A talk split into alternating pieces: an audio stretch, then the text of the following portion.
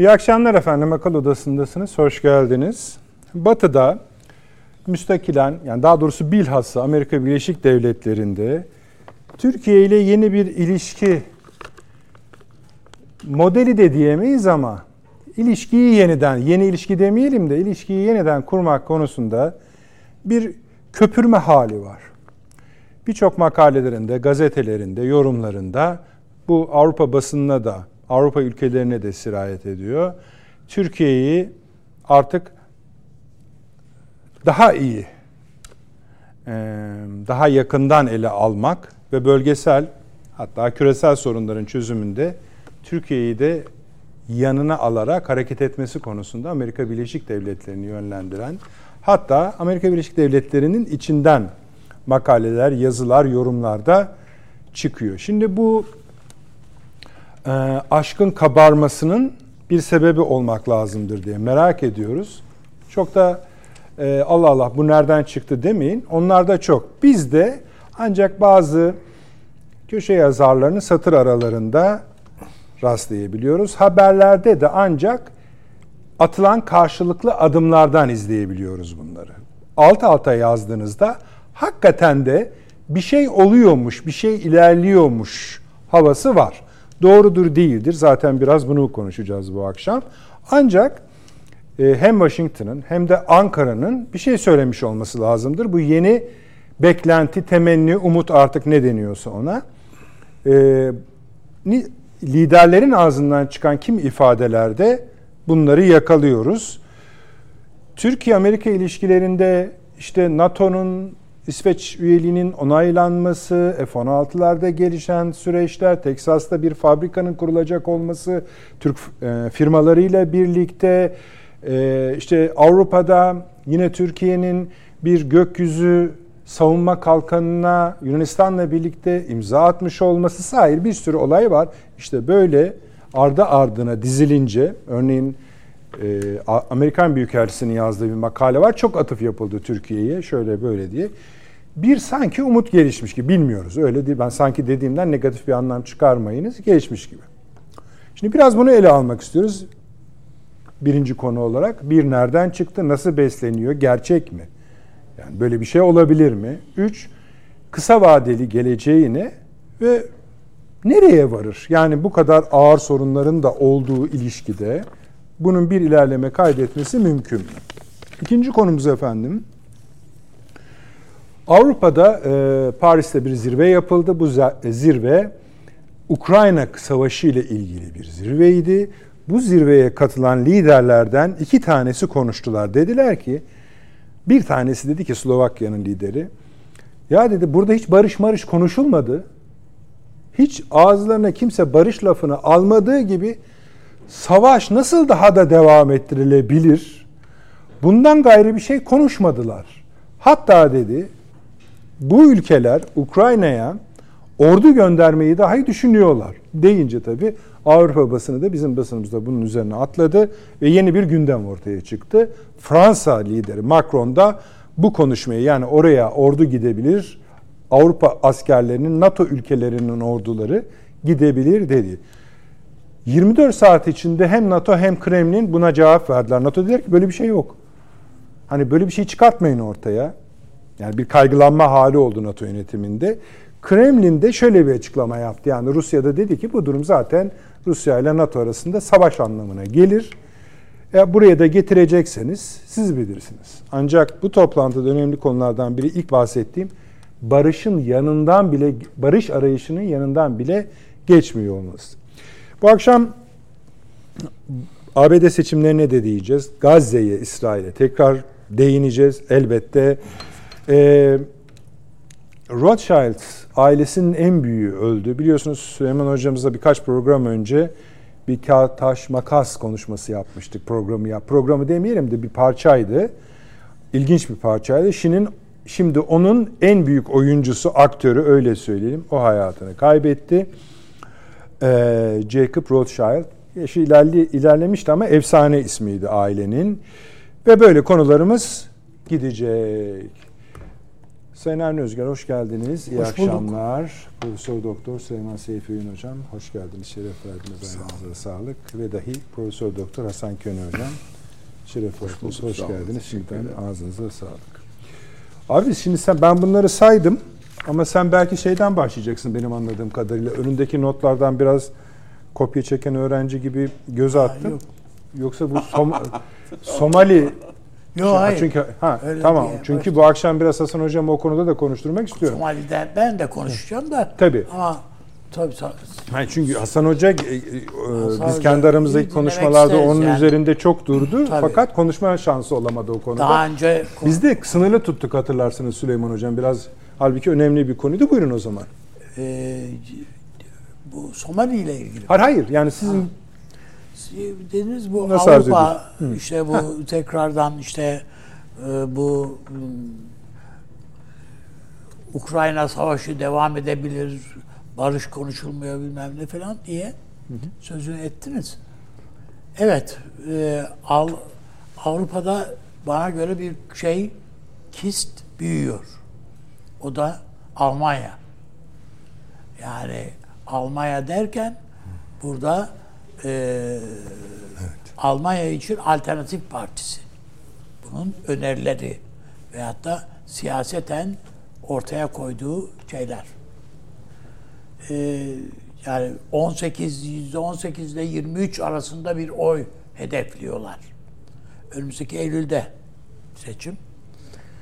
Ee, eğer olursa böyle hedefe yaklaşırlarsa hı hı. yandı gülüm keten elva yani orada. Yani 20 Almanya. felaket olur. Felaket tabii. Üç partiden fazla şu andaki tabii, koalisyonu tabii. oluşturan e, partilerden fazla. E, bu öyle ki bu üç koalisyon partisine e, AFP'nin AFD'nin e, tanımlaması, nitelemesi bunlar İkinci Dünya Savaşı'nı kazanmış yani galiplerin kuklası bir koalisyon diyor. Şu anda Almanya'yı yönetiyor. Bana doğru. Galiplerin kuklası. Çok kısa bir evet. parantez açmama izin verir misiniz? Tabii, tabii, Bugün tabii. Anadolu Ajansı'nda bir analiz vardı. Bir yabancı asker kökenli birisi analiz yapmış internet sayfasında hocam diyor ki bu diyor Almanya yönetiminin mesela Dışişleri Bakanı falan bildiğiniz Amerika'nın Dışişleri Bakanı'dır. Bunların kesinlikle değişmesi gerekiyor diyor. Yoksa evet. Almanya'nın herhangi bir şekilde varlık yani siz teyiden... Ya bunu Put, Putin bile söylüyor. Evet, evet. Yani kendi yani önce Amerika'yı seviyor, Almanya'yı sev, sevmediği tartışmalı diyordu. Ee, Alman Dışişleri Bakanı için. Evet. Yani bakıldığında e, bu partinin e, AFD'nin e, bir önerisi ve iddiası Almanya derhal Avrupa Birliği'nden çıkmalı. Şimdi bu proje bütün Almanya'yı ayağa kaldırmış vaziyette. Yani Alman ticaret odaları, Alman bankaları, şu bu işte biz çıkarsak ne oluruz, nasıl kay, neler kaybedilir, ölçüler, işte şu kadar e, euro bir kaybımız olur filan, hesaplar, kitaplar filan. Ama Böyle bir proje onların sandığı. Diyor ki başarısız bir projedir Avrupa Birliği. Ve başarısız bir projenin ürünüdür Euro. Biz Mark'la güzel gidiyorduk. Üretimimiz iyiydi, şu iyiydi, bu iyiydi. İki, biz Rusya ile alışverişimiz falan bizim gayet iyiydi.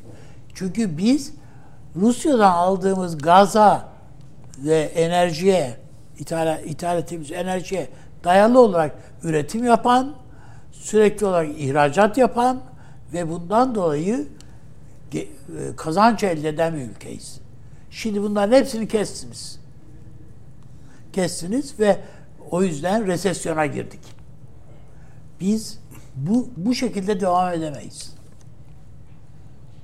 Almanya e, mutlaka ve mutlaka e, bu e, tablodan çıkmalıdır. Bu Avrupa ne olacak? Avrupa ne olursa olsun diyor. Biz önce kendimizi kurtarmalıyız. Bu cendereden biz kendimizi kurtarmalıyız. Ee, tabii için kenarında köşesinde yabancı işçi düşmanlığı var. işte şu bu var. Ya bunların hepsi de var. Partinin program programları içerisinde. Ama bu ilk defa Almanya'da bir paniğe de yok, yok açtı. Yol açtı. Yani e, herkes ne olacağız bunu engellemek için ne yapmamız lazım? Ma dönüştüler. Fransa'ya bakılırsa hiç ellemeyelim Almanya yıkıldığı yerde düşsün. Ne? Yani e, yani Almanya kendi kaşındı bu iş için. O yüzden bu sağcılık filan filan orada artık ırkçılık geliştikçe gelişti. Dolayısıyla yapılacak bir şey yok, yapmaya da gerek yok filan dediler diyor. Efendim e, bu efendim e, bir genel seçimi çok süratle istiyor bir de. Bu AFD genel seçim süratle. Çünkü diyor bu şeyle, bu oyla, bu desteğini, kamuoyu desteğini kaybetmiş hükümetle yürümemizin imkanı yoktur. Derhal bir genel seçime gidelim ve yenilensin parlamento. Böyle bir Almanya Avrupa Birliği'nin içerisinde de çok ciddi endişelere sebep oldu. Hiç şüphesiz. Yani Avrupa Birliği'nden çıkalım diyen bir Almanya, Avrupa Birliği'nden Almanya'nın çıkması halinde Av- Avrupa Birliği'nin Tabii ortasından göçer. Karadeniz yani- gibi göçer yani. proje batıyor olduğu gibi. Yani bu artık proje batmasından büyük bir şey olur abi. tabii, yani tabii Kara çok ciddi yani. bir yıkım yıkım falan. Ee, yani o yüzden bu seçim olur mu? Bu parti yük, yük- şeye gelir mi? İktidara gelebilir mi? Şu mu bu mu? Bunun bir sorumlusu da e, Amerika diyorlar. Almanya bunları bunları yapacak değildi. Amerikan dayattığı politikaları bu hükümet uyguluyor. Bundan dolayı Almanya şu anda sıkıntıda. Bir de tabii bütün bunların üstüne bütün sadece Almanya'nın değil bütün Avrupa'nın derdi e, tarım işçilerinin veyahut da e, köylülerin ayaklanması. Yani Avrupa'nın tamamında var. yani. tamamında Tabii, tabii, yani var. Yani İspanya'dan tutun Hollanda, Belçika, Fransa e, hepsinde yani Yunanistan'a varana kadar geliyor. E, hepsi ayaktalar ve bunun bir suçlusu da bu Ukrayna Savaşı. E, çünkü Polonya'dan e, gelen ürünler, o Polonya'da çünkü tarım e, üretimi, işte Ukrayna'dan e, buğday getirtiyor ve bunların hiçbirisine vergi mergi yok. Vergisiz geliyor Avrupa topluluğu ülkelerine e, Polonya'dan gelen bütün mallar e, bu e, oradaki Fransız köylüsü veyahut da Hollanda, Belçika köylüsü, Alman köylüsü tabii aldığından sattığına vergisini işte KDV'si var, bilmem var, vergisini ödüyor. Ve yarışmamız mümkün değil diyorlar.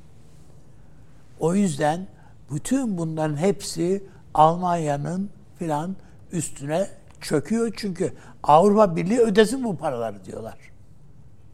Diğer ülkeler.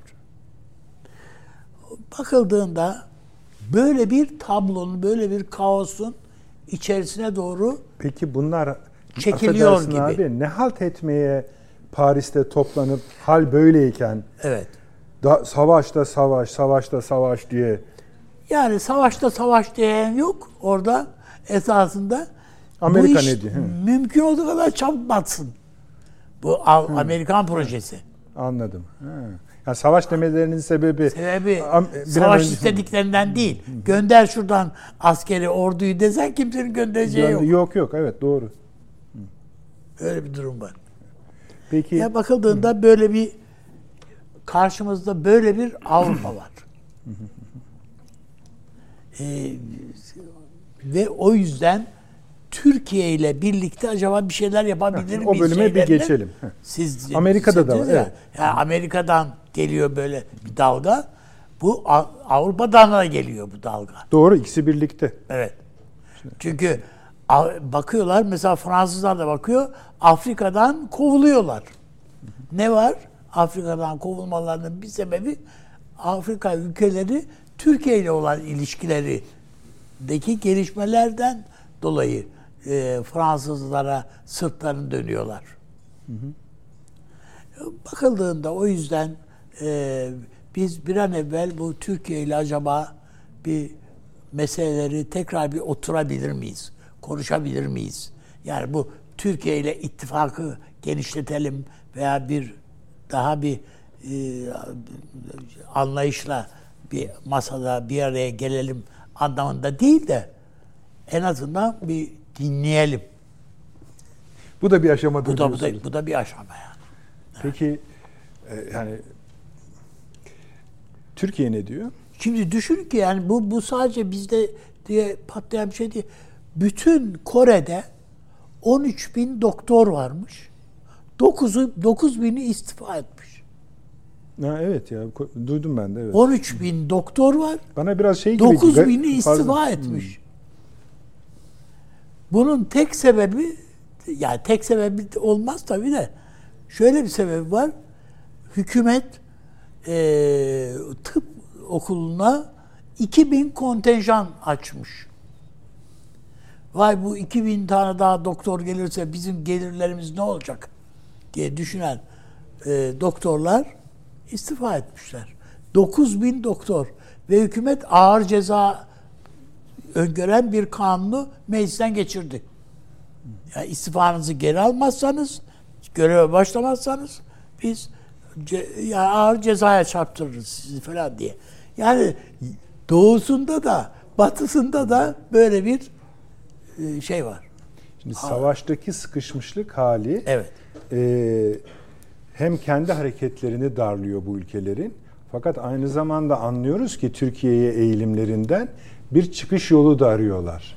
Ha, yani bir ye- bir şeyi tutup buradan tutunarak yola devam etme arzusu. Anlıyorum ki ben şöyle hani bütün konuşmalardan sonra da belki söylenebilirdi bu ama Ukrayna ve Gazze arasına sıkışmış bir e, Batı hareketliliği görüyoruz ve burada tutunabilecekleri ülkelerden birincisi de sadece biri değil birincisi de Türkiye gibi gözüküyor. Gel Aynı gelin- şey Gazze ile de alakalı. Tabii tabii ikisi arasında sıkıştım. Onun için söyledim zaten abi. Hani peki bunun gerçek bir de hayatın gerçekleri var.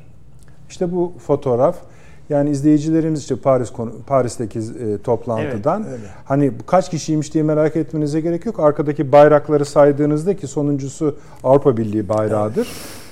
Kaç, herkes orada. Yani sadece Avrupa ülkede değil. Kanada'sı da orada, Amerika'sı da orada vesaire. Sonuçta buraya katılanlardan ikisi çıkıp söyledi bu lafları Avni Bey. Yani bunlar hiç barış marış peşinde değiller ha. Öbür taraftan yani siz de herhalde daha şey yapacaksınızdır. Bu Ukrayna'da da ciddi bir sıkıntı içerisinde bu Zelenski. Ve Gün sayıyor. adam bütün şeyi şu. Yenildiğimiz anlaşılmasın ama masaya oturalım. Bakın.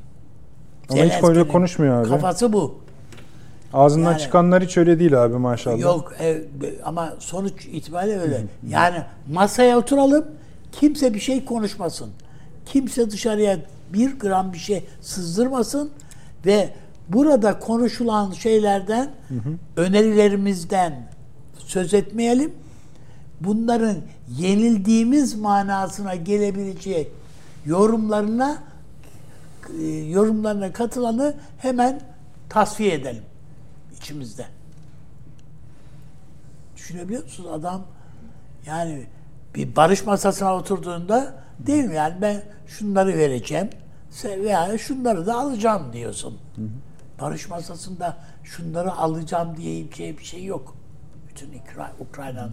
Peki e, ABD'nin de Türkiye'ye bir yani bu biliyorsun yaklaşık bir ayın hikayesi. Daha ılımlı. Evet. Karşılıklı kör. Fakat bunlar geliyor geliyor hep şeye tosluyor Avni abi. Hani bir de bu ilişkinin kendi gerçeklikleri var. Evet. Yani mesela uzun uzun bakın böyle adımlar atılıyor, şu yapılıyor, bu yapılıyor diye maddeler halinde sayabilirsiniz. Biri de çıkıp şöyle diyebilir. Ya çok güzel saydın da PKK YPG ne olacak dedim mi bir anda bir sessizlik oluyor. Ama şöyle de yönetilemez mi diyenler var. Tamam birden çok, 3-4 tane konu var. FETÖ de dahil. Bunları dondursunlar. Fakat bir de hani her iki ülkenin de belki çıkarını olabilecek işler yapılıyor. Küçük çaplı alışverişler, bir şeyler, bir şeyler. E, böyle yürümez mi? Yani PKK'yı mesela PKK'yı demiyorum da PYD'yi PKK'nın adı büyük biliyor. Her tarafta terör örgütü diye evet. tescilli. Efendim mesela PYD'yi Türkiye'yi yani ismini de değiştirerek hı hı. YSD diyelim kafadan atalım yani bir üçlü, üç harfli bir başka isim koyalım ona. Bu Türkleri rahatsız etmeyecek bir şey koyalım ve bunları Suriye ordusuna monte edelim. Üstelik de silahtan arındıralım bunları. Bu Ankara'yı rahatsız eder mi? Abi bilmiyoruz, konuşuruz falan diyorlar. Geldi işte. Vallahi rahatsız etmekten bence soru şöyle.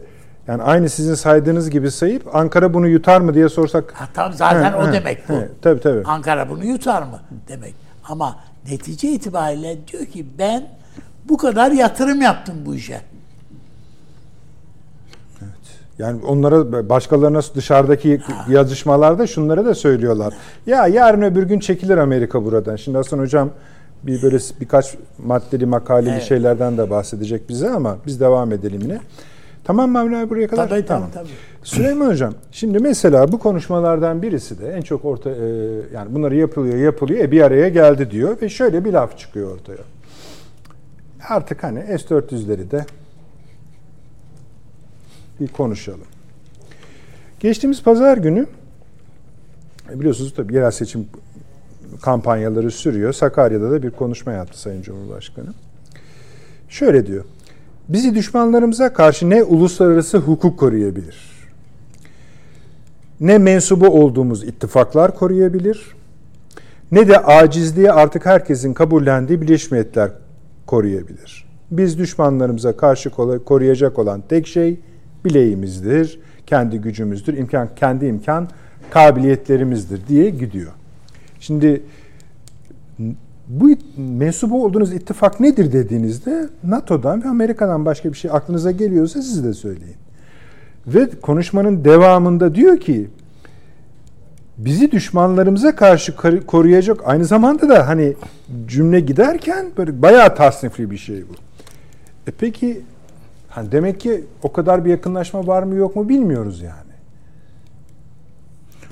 Valla ben bir şey görmüyorum açık ha, Görmüyoruz da ben yani. size sayayım hocam. Siz ne olur başlayın bu konudaki şeylerinize. Hayır siz sayın da sonra konuşalım. şunlar mesela üzerine. o sıralamayı yapıyor herkes de onun için söylüyorum. Evet. Batı'da bayağı yazıyorlar, çiziyorlar. Hocam da bahsedecek. Bu şey meselesi, İsveç NATO meselesi birinci tamam. sıra.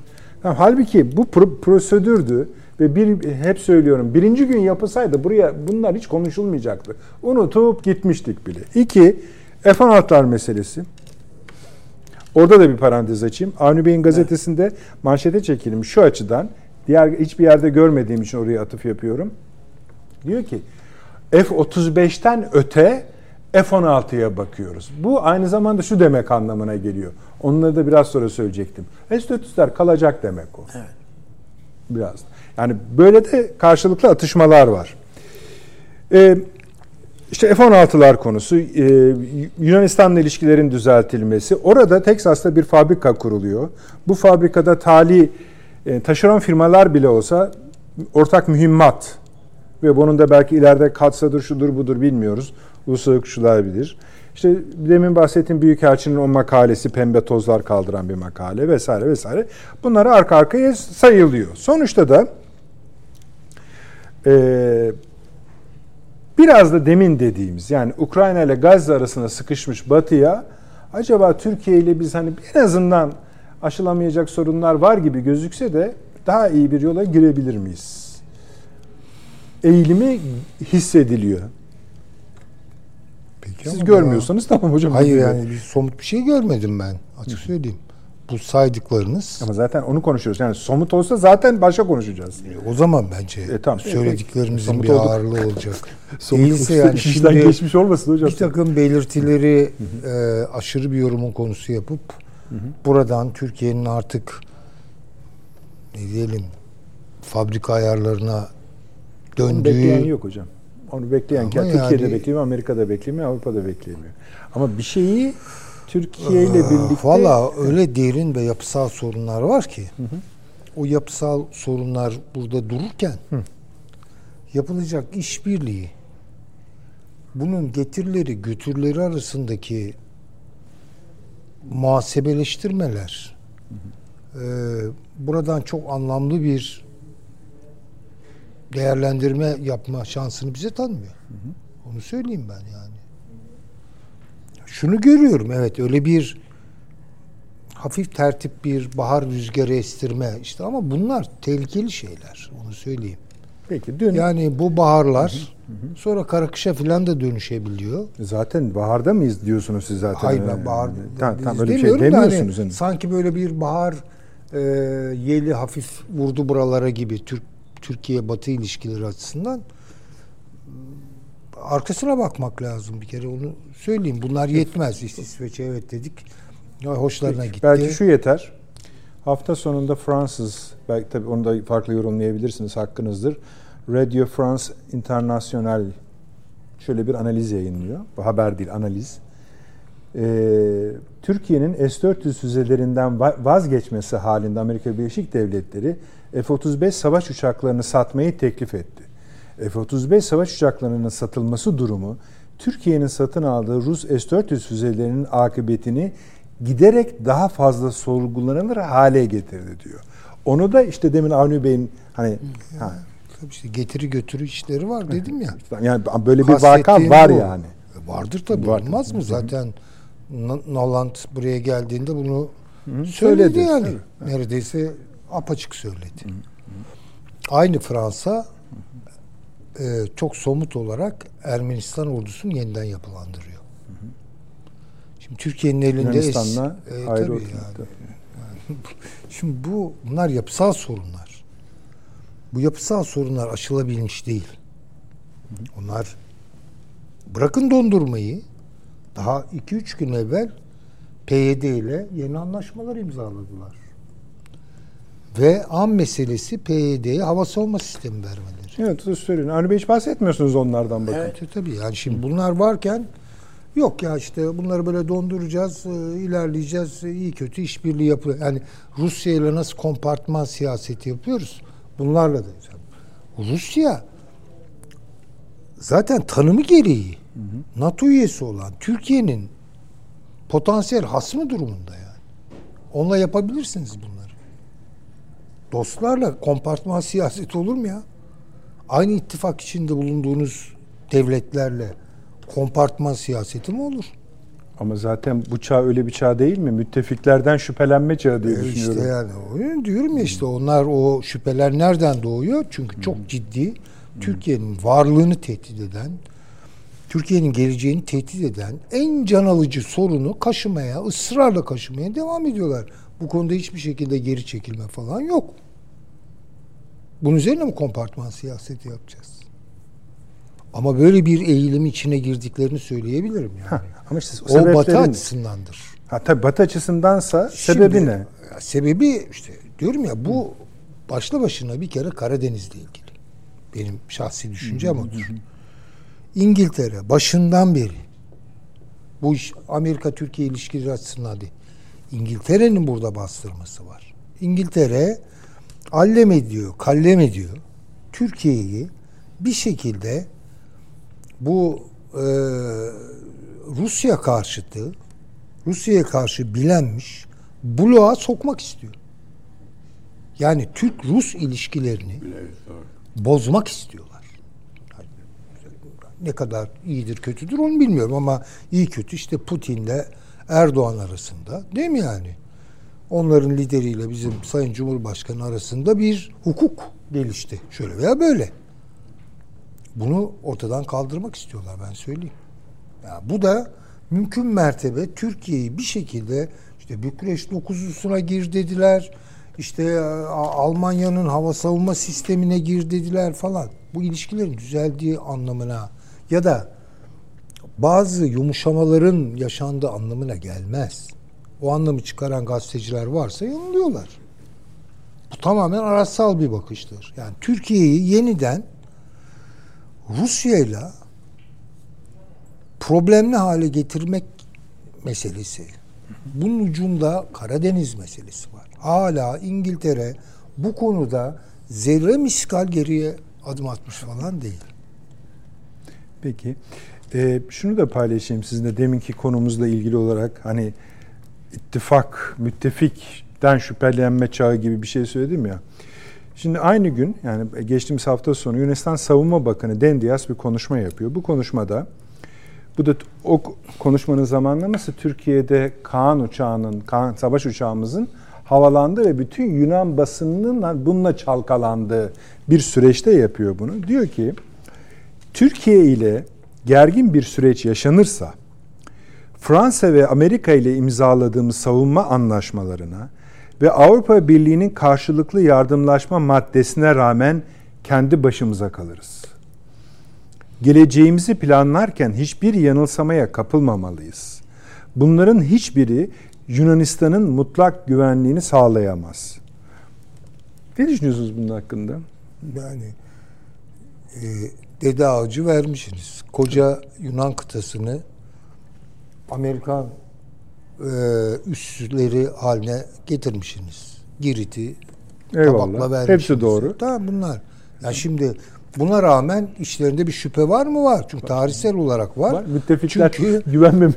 yani İngiltere'nin geçmişte e, satılmış. Nasıl, daha önce boşluk, satılmışlıkları var diyorsunuz. Tabii ya. ki. Yani. Birinci Cihan Yaşayın. Harbi'nin hemen sonrasında. Yunanistan'ı nasıl bir maceraya sürüp rezil ettiğini biliyorlar. Yani bu bu konuda uyanık bir gazetecinin muhtemelen yazdığı bir yazı. Ama bunu unutanlar da var Yunanistan'da. Yok canım falan. arkamızda kapı gibi Fransa var.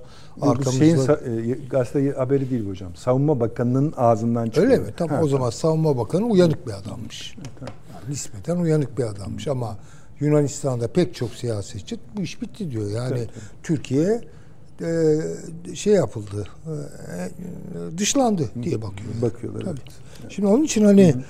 dediğim gibi bu bunu Türk ben şunu düşündüm. Yani bir hava savunma sistemi anlaşmasına imza atıyorsunuz. Hı. Mesela o da Türkiye, var onu saymadık. Bence doğru. esas kritik olan oydu. Hı hı. Atıyorsunuz ama biraz evvelinde Yunanistan'la yumuşamaya giriyorsunuz. Yunanistan da Türkiye ile bir yumuşamaya giriyor. Giriyor. Şimdi neden? Ya evet. Neden ve neden, neden? şimdi? Yani? Çünkü öyle hallere geldik ki biz Yunanistan'la yani Yunanistan. bence de çok haklı olarak e, bizim Cumhurbaşkanımız e, Türkiye Cumhuriyeti Cumhurbaşkanı Sayın Erdoğan dedi ki ben Mitsotakis'le bir daha aynı masaya tabii, oturmam tabii. dedi. O kadar bıktırmış. Evet. Buna rağmen veya işte Murs şey e, Sisi meselesi. Türk e, şimdi Türkiye bir takım çıkışlar yapıp bu Yunanistan'la Mısır arasındaki bağları koparmak istiyor. Dolayısıyla iki tarafa da bir şekilde yakınlaşarak ikisi arasındaki anlaşmanın temel gerekçesini veya sebebini ortadan kaldırmaya çalışıyor diyelim. Yani hmm. çok düz ve rasyonel bakarsak budur. Ama bir de şu, o isteniyor. Yani Türkiye'ye özellikle bunu kabul etmek zorundayız. Bütün dünya ekonomik bunalım yaşıyor. Bu sadece Türkiye özgü bir şey değil ama Türkiye'nin de kırılgan bir ekonomisi var. Ve bu kırılgan ekonomiyi kullanarak biraz da bak işte şunları şunları yap da yani biz de ticareti biraz açalım. Ee, mesela göz yumalım sen Mısır'dan bize bir ihracat yap. Ee, işte sıfır vergi falan. Yani bir takım yolları açıyorlar Türkiye'ye. Türkiye'de bunları kullanmak istiyor kendi açısından. Tabii tabii. Yani bu, bunda e, söylenecek bir şey yok. Ama işte bütün bu hareketlilikler sonuçta Türkiye'nin koordinatlarında, siyasal koordinatlarında bir oynama. Çünkü bir yerden sonra da kontrolden çıkabileceğini düşünüyorum ben bu oynamaların. Yani nereye doğru olursa olsun. Yani çok fazla Rusya diyelim Giderse ki, de olmaz, e, o zaman da de kontrolden çıkarsınız. Tabii. Veya çok fazla batıya yönelirseniz gene bu kontrolden çıkar. Yani dolayısıyla hakikaten ben Sayın Erdoğan açısından şunu düşünüyorum. Ben biliyorsunuz böyle iç siyaset falan konuşmuyorum. zaten Burada da zaten konuşmuyoruz ama geçenlerde bir meslektaşımla sohbet ederken işte bu haller Türkiye'nin böyle bir sıkışmışlığı yani çok fazla o tarafa oynarsa veya çok fazla öbür tarafa oynarsa yaşayabileceği sorunlar üzerine falan biraz zihin e, egzersizi yaptık da ki inanın hiç e, yani Sayın Erdoğan'a bir özel sempatisi falan da yok bu dostum. Ama çok objektiftir yani. Öbür cenahtan da değil. Yani, Valla dedi bu işin altından dedi kalksa kalksa gene Erdoğan kalkacak herhalde dedi. Bunu da söyledi. Çünkü öbür tarafa bakıyorsunuz hiçbir dünya okuması falan yok. Yok, şu anda Kasaba başka- e, siyasi. Yani çünkü tecrübesi oldu vesaire şu bu. Ya başarır mı bunu Erdoğan ve ekibi? Ben bilemiyorum. Ama durumları bu. Yani dolayısıyla şimdi burada Türkiye hakikaten böyle şu an daha oynak bir şey gidiyor. Yani siyaset gidiyor. Bu risk şurada paça kaptırmayla sonuçlanabilir açık söyleyeyim. Bu bir süre sonra eğer iyi bir nokta yakalarsak bu oynaklığı dengeleyecek bir nokta yakalayabilirsek de Türkiye'yi taşır. Onu da söyle, söyleyebilirim yani. Hani onun için böyle hani böyle işte basında işte Amerika'da şöyle bir yazı çıktı Türkiye'ye boncuk atıyor falan işte Almanya'da bir yazı çıktı veya bir yetkili konuştu bir, bir uzaktan öpücük gönderdi falan bunlar bunlara bence çok Hocam fazla siz zaten söylediniz. Yani İltifat etmeyin. bir organize akım var gibi gözüküyor. Türkiye'de Var, de var, var. bunun karşılığı. Tabii, tabii, tabii. İşte oynaklığınızı sürdürebilirsiniz ama paçayı da kaptırmayın işte E, yani mesele bu yani. tabii Hani ki yani yoksa çünkü tıkar. yani Türkiye başından sonuna bütün bir modern tarih içerisinde denge siyaseti. Yani bu açıdan bakın Tanzimat'ın Cumhuriyet'ten bir farkı yok. Cumhuriyet'in de Tanzimat'tan bir farkı yok. Abdülhamid'in e, İnönü'nden bir farkı yok. Söylüyorum size yani. Hep dengeyi ko- kovaladılar. Ha, ideolojik şeyler farklı olabilir ben bunu. Ama süreklilikler var. Ve o dengeyi iyi tutturduğunuz zaman badirelerden çıkabiliyorsunuz. Ha, o dengede hata yaparsanız veya o dengenin içinde gelişen sizin iradenizin dışında bir şey gündeme geliyorsa bu da bakın çok belirleyicidir. O takdirde sıkıntılar oluyor. Yani Türkiye hakikaten bir bedel ödüyor orada. Ağır ağır bedeller ödedik. E bundan sonra da o ihtimal açık yani. Peki. Son olarak şu konudaki fikirlerinizi rica edeyim. Bu işte e, Paris şey hmm, Ukrayna oturumunu zirvesini Avru- evet. söyledik. Ee, siz ne düşünüyorsunuz bu konuda? Ukrayna Savaşı ile ilgili. Tabii olarak- hayır ama bir de işte bu hem Fransa hem Slovakya liderlerinin söyledikleri hakkında. Yani bu, burada hiç oturduk. Maşallah herkes savaş daha çok savaş. Bunu Fransa mı söylüyor? hem Fransa hem Slovakya söylüyor. Hani oturumun içeriğine göre. Yani Slovakya'yı anlıyorum çünkü Slovakya'da yapılan son seçimlerde bayağı Rusya yanlısı bir hükümet kuruldu. Tı- Ha, Tabii. evet. Yani bunu Yani Macaristan bizden da de bir şey söyler. beklemeyin dedi doğru. Yani bizden asker falan isteyen varsa Tabii canım dedi. zaten Slovakya arıza çıkarmaya Hazır. devam ediyor. E, Macaristan zaten malum. Evet. O Fransa tuhaf. Bunlar siyaseten şizoid mi oldular, şizofren mi oldular, ne oldular yani? Yani siz Ukrayna'ya yürü aslanım arkandayız dediniz. Koştura koştura paldır küldür gittiniz. Zelenski denilen bence siyaseten zavallı bir adamı şımarttınız. Pohpohladınız, cesaretlendirdiniz. Şimdi yan çiziyorsunuz. Yani, hani bu ne perhiz, bu ne lahana turşusu filan dedirtir yani bu laflar. Ali Bey'in orada dediği de haklı. Yani peki arkadaşlar yani o masada o resmi ne verin? İlginç bir resim arkadaşlar. Ee, bir pek Amerika mesela hak- haklısınız arkadaşlar doğru. Yarın hepinizden ikişer bin asker bekliyorum. Gerisini Aa, ben yok, Hep- yani ben ortada 20 şey yok. kişiyi bulacak Yalnız kadar. şunu yapacaklar. Onu da söyleyeyim de hocam dinleyelim. Tabii tabii buyurun. Şunu yapacaklar. Bu savaşı uzatacaklar. Çünkü bakın önümüz bahar. Rusya çok kritik bir takım köprü başlarını ele geçirdi ve bir miktar ilerleme sağlayacak. Bu açık. Çünkü bahar gelecek, karlar eriyecek. Zelenski de söylüyor. Biz bir şey bekliyoruz. Ondan diyor. sonra bir, bir adım daha atacak. Tabii onu temkinli yapmaya çalışıyor. Putin akıllı adam. Putin'in hesapları Rusya açısından mükemmel. Yani ben onu söyleyeyim.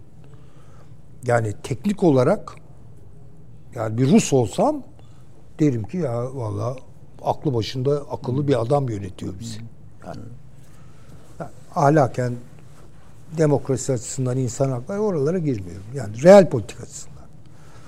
Rusya ne gerçek gücünü gösteriyor Ukrayna'da ne de gereğinden fazla adım atıyor. Çünkü biliyor ki gereğinden fazla adım atarsa bu savaşa gidecek. Ya durduk yerde niye? Üstüne kalacak. Üstüne kalacak yani. Öbürleri de yani Avrupa ise biz bilhassa Baltık, Polonya, bilmem Litvanya, Letonya filan onu on mindere çekmeye çalışıyor. Yani saldırgan bir Rusya işte Ukrayna'yı yutacak yarın e, şeye saldıracak e, Letonya'ya, Litvanya'ya, Estonya'ya filan.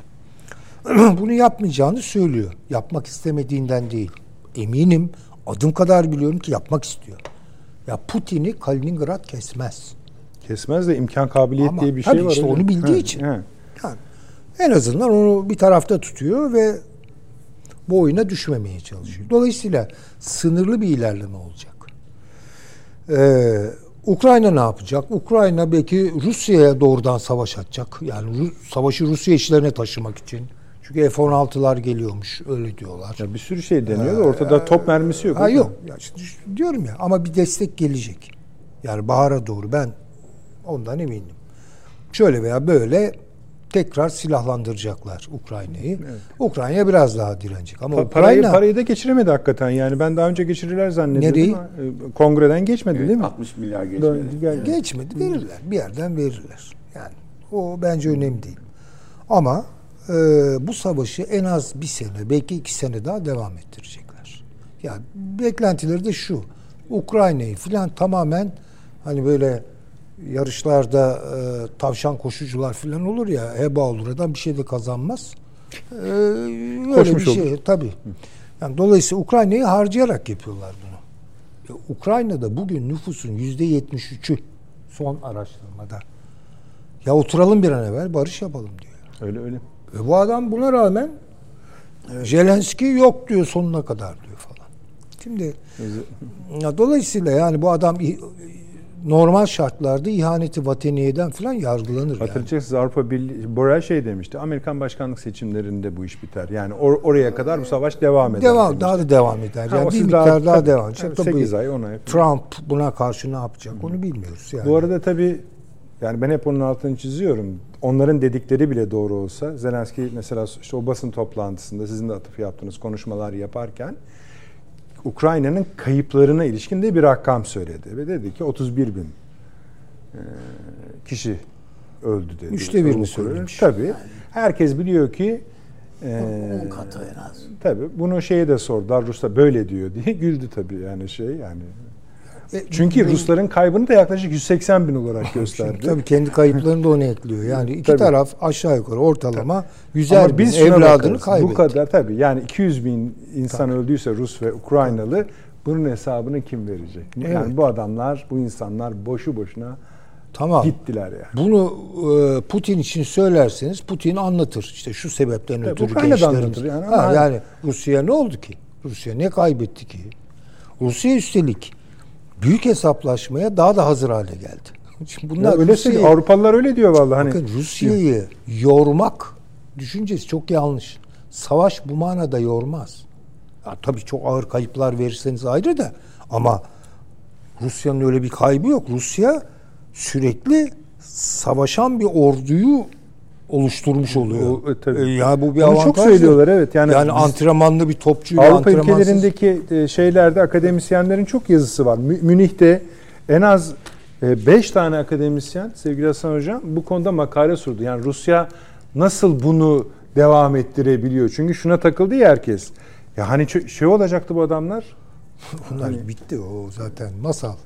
Ekonomisi de çok üretken ve üstelik daha da savaşçıl Yani militarist Hali- bir ekonomiye dönüştü. Daha tehlikeli. 6 bin nükleer başlıklı füzesi var. Ne demek bu ya? Öyle. Korkunç bir şey bu yani. Ve bunlar hipersonik. Yani Tabii. tutulamıyor, görülemiyor.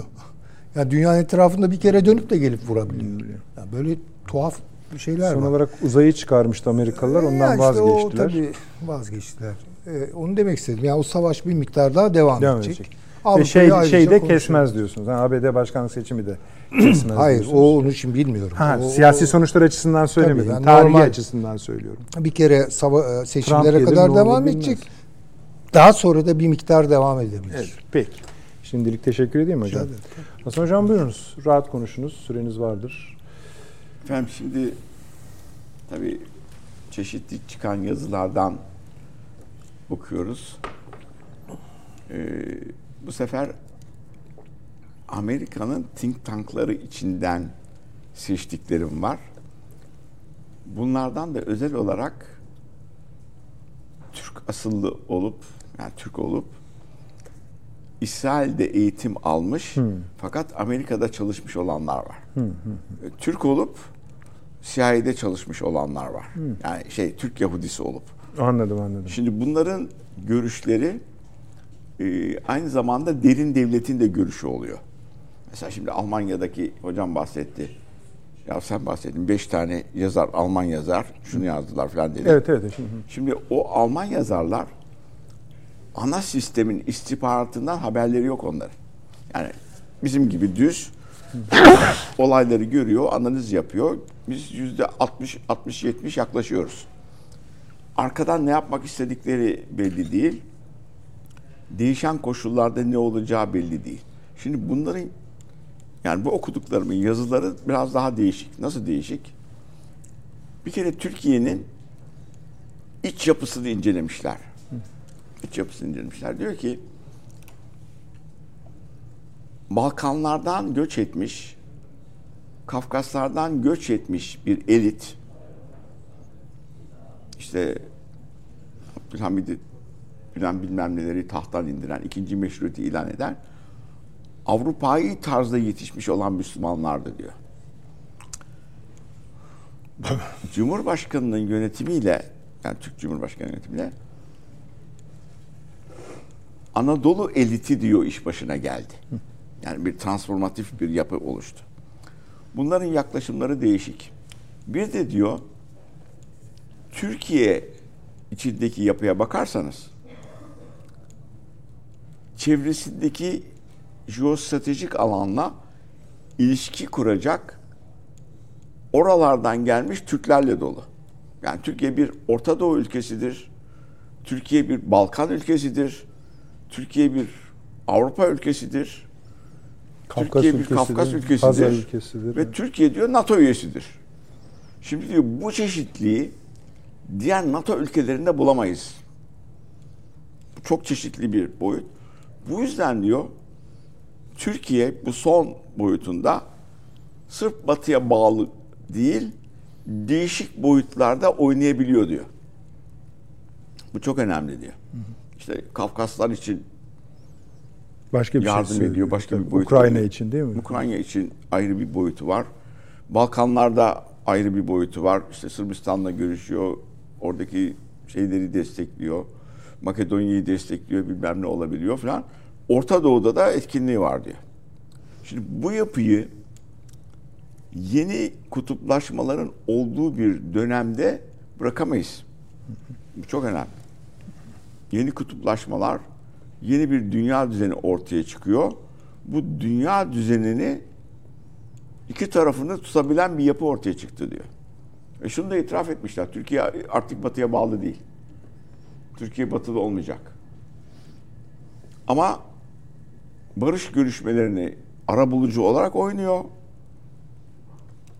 Ukrayna Rusya arasında. Orta Doğu'da da bu etkinliği yapabilir. Mesela olaylar bittikten sonra Gazze'de yeniden yapılanmasında oynayabilir. Türkiye diyor eski Osmanlı mirası üzerinden Afrika'da da bulunuyor. Sahilde bulunuyor. İşte Somali'de Tabii. bulunuyor. Bu da çok açıdan e, önemli bizim açımızdan. Bu çok kültürlü e, Müslüman Türk yapısının tek bir tarafa bağlanmadan olayları götürebileceğine tahmin ediyoruz. Buna da izin vermemiz lazım diyor. Sebebi diyor aynı model diyor Hindistan'da var. Hindistan bizimle ilgili projeler yapıyor. İşte yol ve kuşağı değişik bir boyutta. E, Batı'nın yanında yer alıyor. Hem bağlantısızlar ekolünün yanında hem de Rusya ile çok iyi ilişkileri var. Ama bu Amerika ile Quad anlaşmasını imzalamasını önlemiyor. İşte Japonya, Hindistan, Güney Kore, Japonya, Quad. Evet. Avustralya ile birlikte bilmem ne oluyor. Asya modellerine Biden gittiği zaman Hindistan da katılıyor. Aynı zamanda Brezilya gibi bilmem ne gibi filan değil ülkelerle ayrı bir yapı kurabiliyor diyor.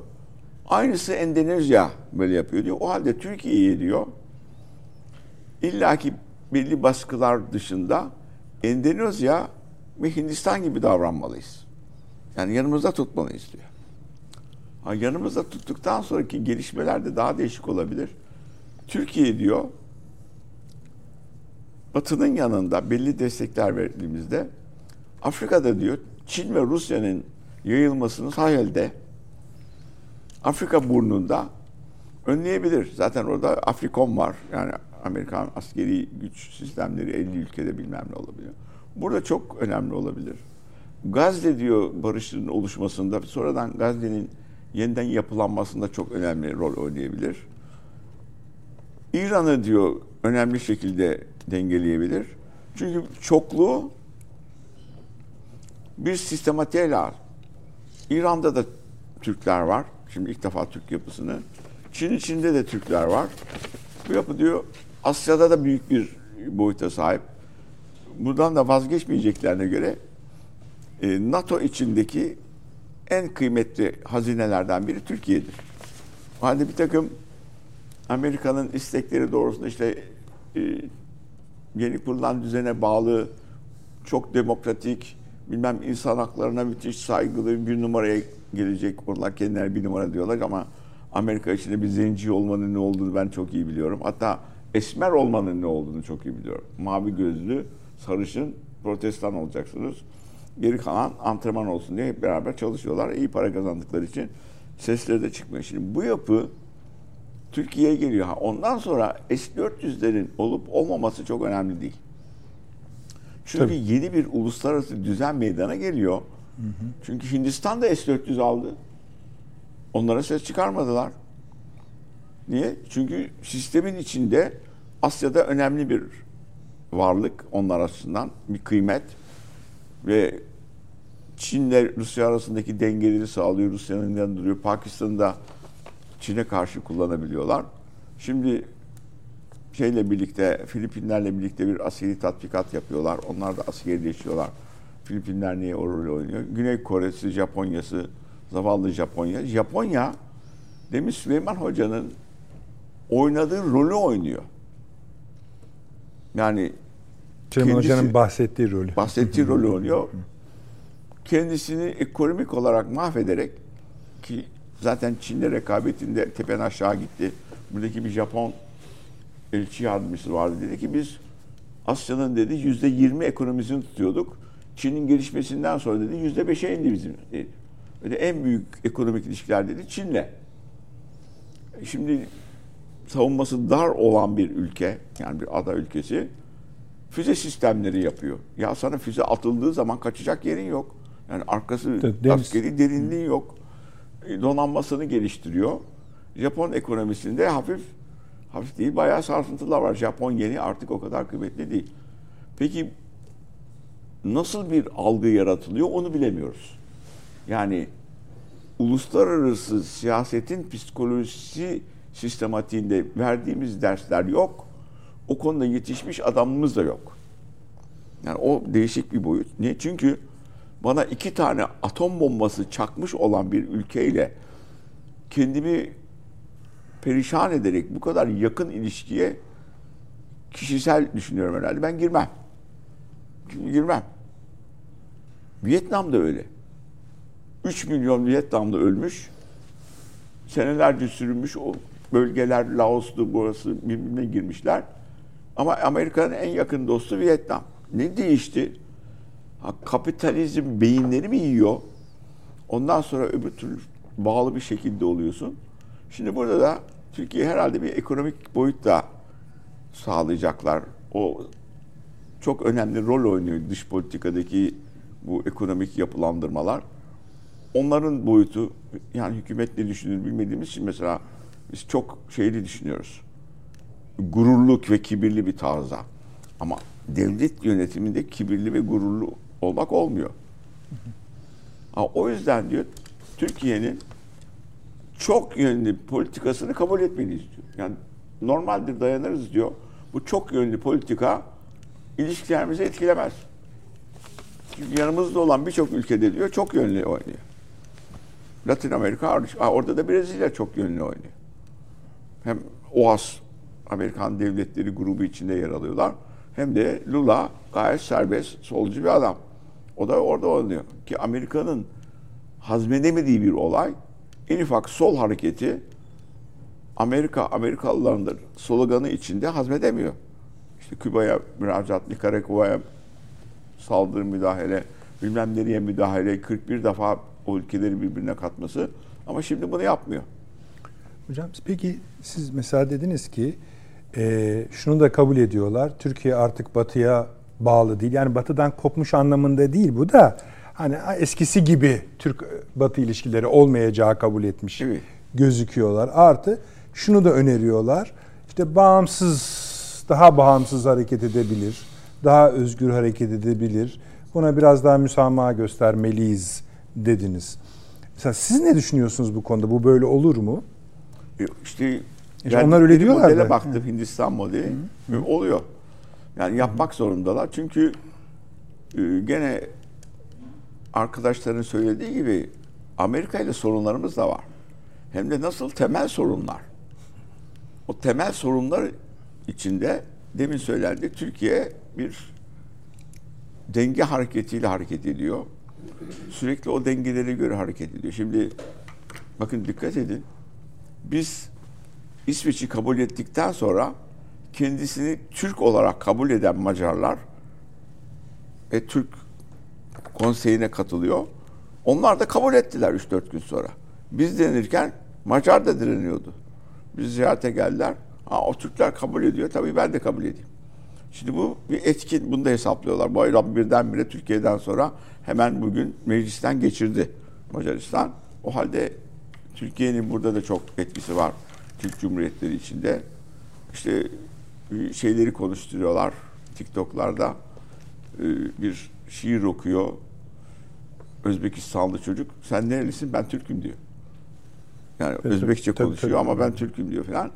E bütün bunları göz önüne alıyor. Der ki bu adam içindeki transformatif yapıya göre davranmak zorunda yönetim. O transformatif yapıya izin vereceğiz. Hindistan da öyle davranıyor. Anladım. Mesela Hindistan'ın tutar tarafı var nedir? Mesela içindeki 100 milyon Müslümanın gelişmesini ulusal tehdit olarak görüyor. Tabii tabii. Tam Amerika'nın hoşuna giden bir olay. Evet. Ama öbür taraftan e, işte Amerika'nın yanında, bilmem nenin yanında oradaki bir hareketin içeri doğru sızmasını önlemiş oluyor Hindistan'ın o tutumuyla birlikte. Ee, Vietnam'da çoklu oynuyor. Rusya'nın yanında aynı zamanda. Çünkü bir sol yönetimdir. Ama Batı ile çok yakın ilişkilerde ve kapitalist. Artık turizme onlar falan gidebiliyor yani. Bizim akrabalar da Vietnam'a turist olarak gittiler. Yemek içmek çok güzel bilmem ne şeyler şudur falan. Şimdi bu yapıyı yeni bir çağın yani çok kutuplu dünyada ve demin söylediğin gibi artık eski düzende kurulan uluslararası örgütlerle yapılandırılmış sistem Batı'yı korumuyor. Bir kere Birleşmiş Milletler'in tamamen değişmesi lazım. Evet. Hiçbir sistematiği yani biz işte uluslararası örgütler diye bir ders veriyoruz. Belki evet. hocanın okulunda da var. Devletlerin mecburen yandan veriyorsunuz. 1200 devletler arası örgüt var. Oh. 1300'de devletler dışı örgüt var. Yani non-governmental Non-governmental. dediğimiz. Onlar var. Şimdi bu yapıyı Batı kurduruyor. İşte insan hakları örgütleri diğer tarafa Tabii sıkıştırmak. bunun bir ekonomisi de var anladım. Ciddi Tabii. bir ekonomisi var tabii. Onlar da var bilmem ne var. Ha şimdi bu yapılar artık tutarlı değil. Çünkü diğer devletler bu yapıların barışı çözebileceğine güvenmiyorlar. Özellikle bu Gazze olaylarından sonra, Ukrayna olaylarından sonra. Efendim Rusya çok güçlü. Güvenlik Konseyi'nin kararlarını kabul etmiyor. Zaten orada bir vetosu var. E, İsrail öyle değil. İçeride lobisi var. Gene konsey kararları. Peki Uluslararası Güvenlik Konseyi Birleşmiş Milletleri neyi çözer? Orta boy ülkeler birbiriyle dirişirse büyük devletler onu tehdit eder, onları çözer. E onlar da onun anladıkları için çeşitli kamplara girdiler. Çeşitli bloklar oluşturmaya başladılar. Ancak blok bizi koruyabilir dediler. Ha, blok olunca dokunamıyorsunuz. İşte mesela BRICS'te yeni konuşuyorduk. 6 yeni üye katıldığını. Şimdi BRICS dün açıkla, evvelsi gün açıklama yaptı. 25 başvuru gelmiş. E, tamam. Yani bir ka- şey yaparak devam ediyor. Bir de tehdit görüyorlar. Niye tehdit görüyorlar? Şeye baktım sınır ölçülerine. NATO'nun Rusya ile sınırların dört misli artmış. Dört. Tabii kavga NATO ettiğim, tabii kavga NATO ettiğim bir komşuyla çevremde üç daire alırsa biraz sonra kapışırız demektir. Buna devam da ediyorlar. İşte Evet. hani Devam değil. Tabii.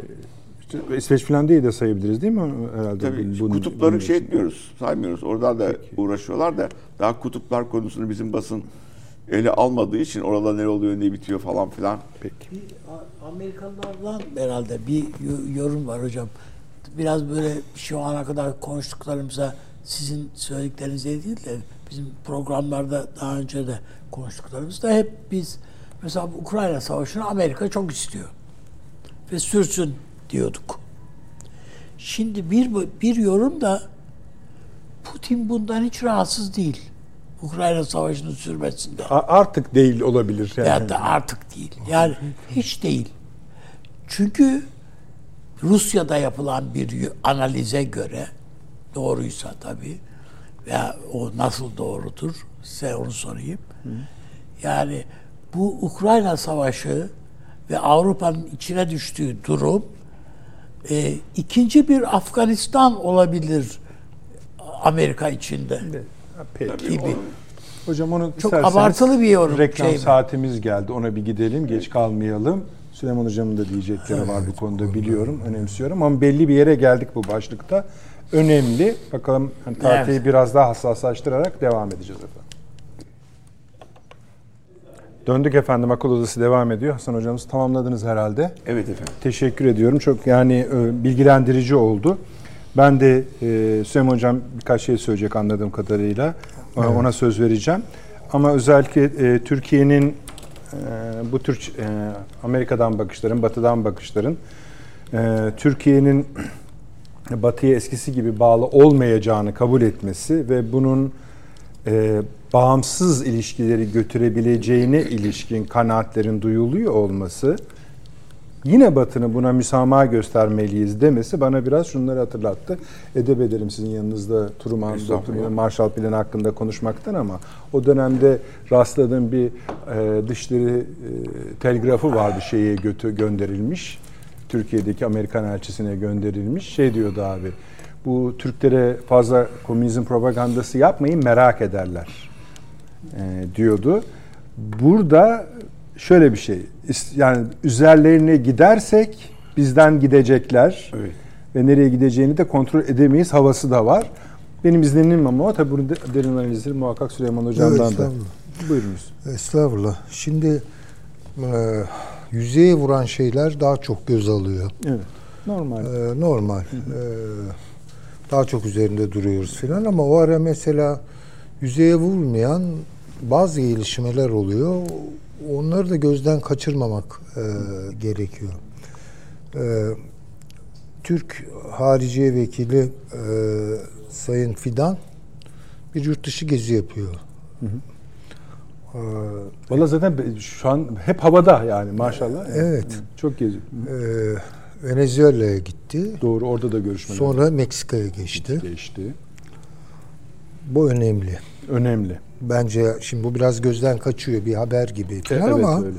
esasında hani burada konuştuğumuz meseleleri de tartarken bu yan gelişmelere ya biraz kenarda kaldığını düşündüğümüz gelişmelere dikkat etmemiz gerekiyor.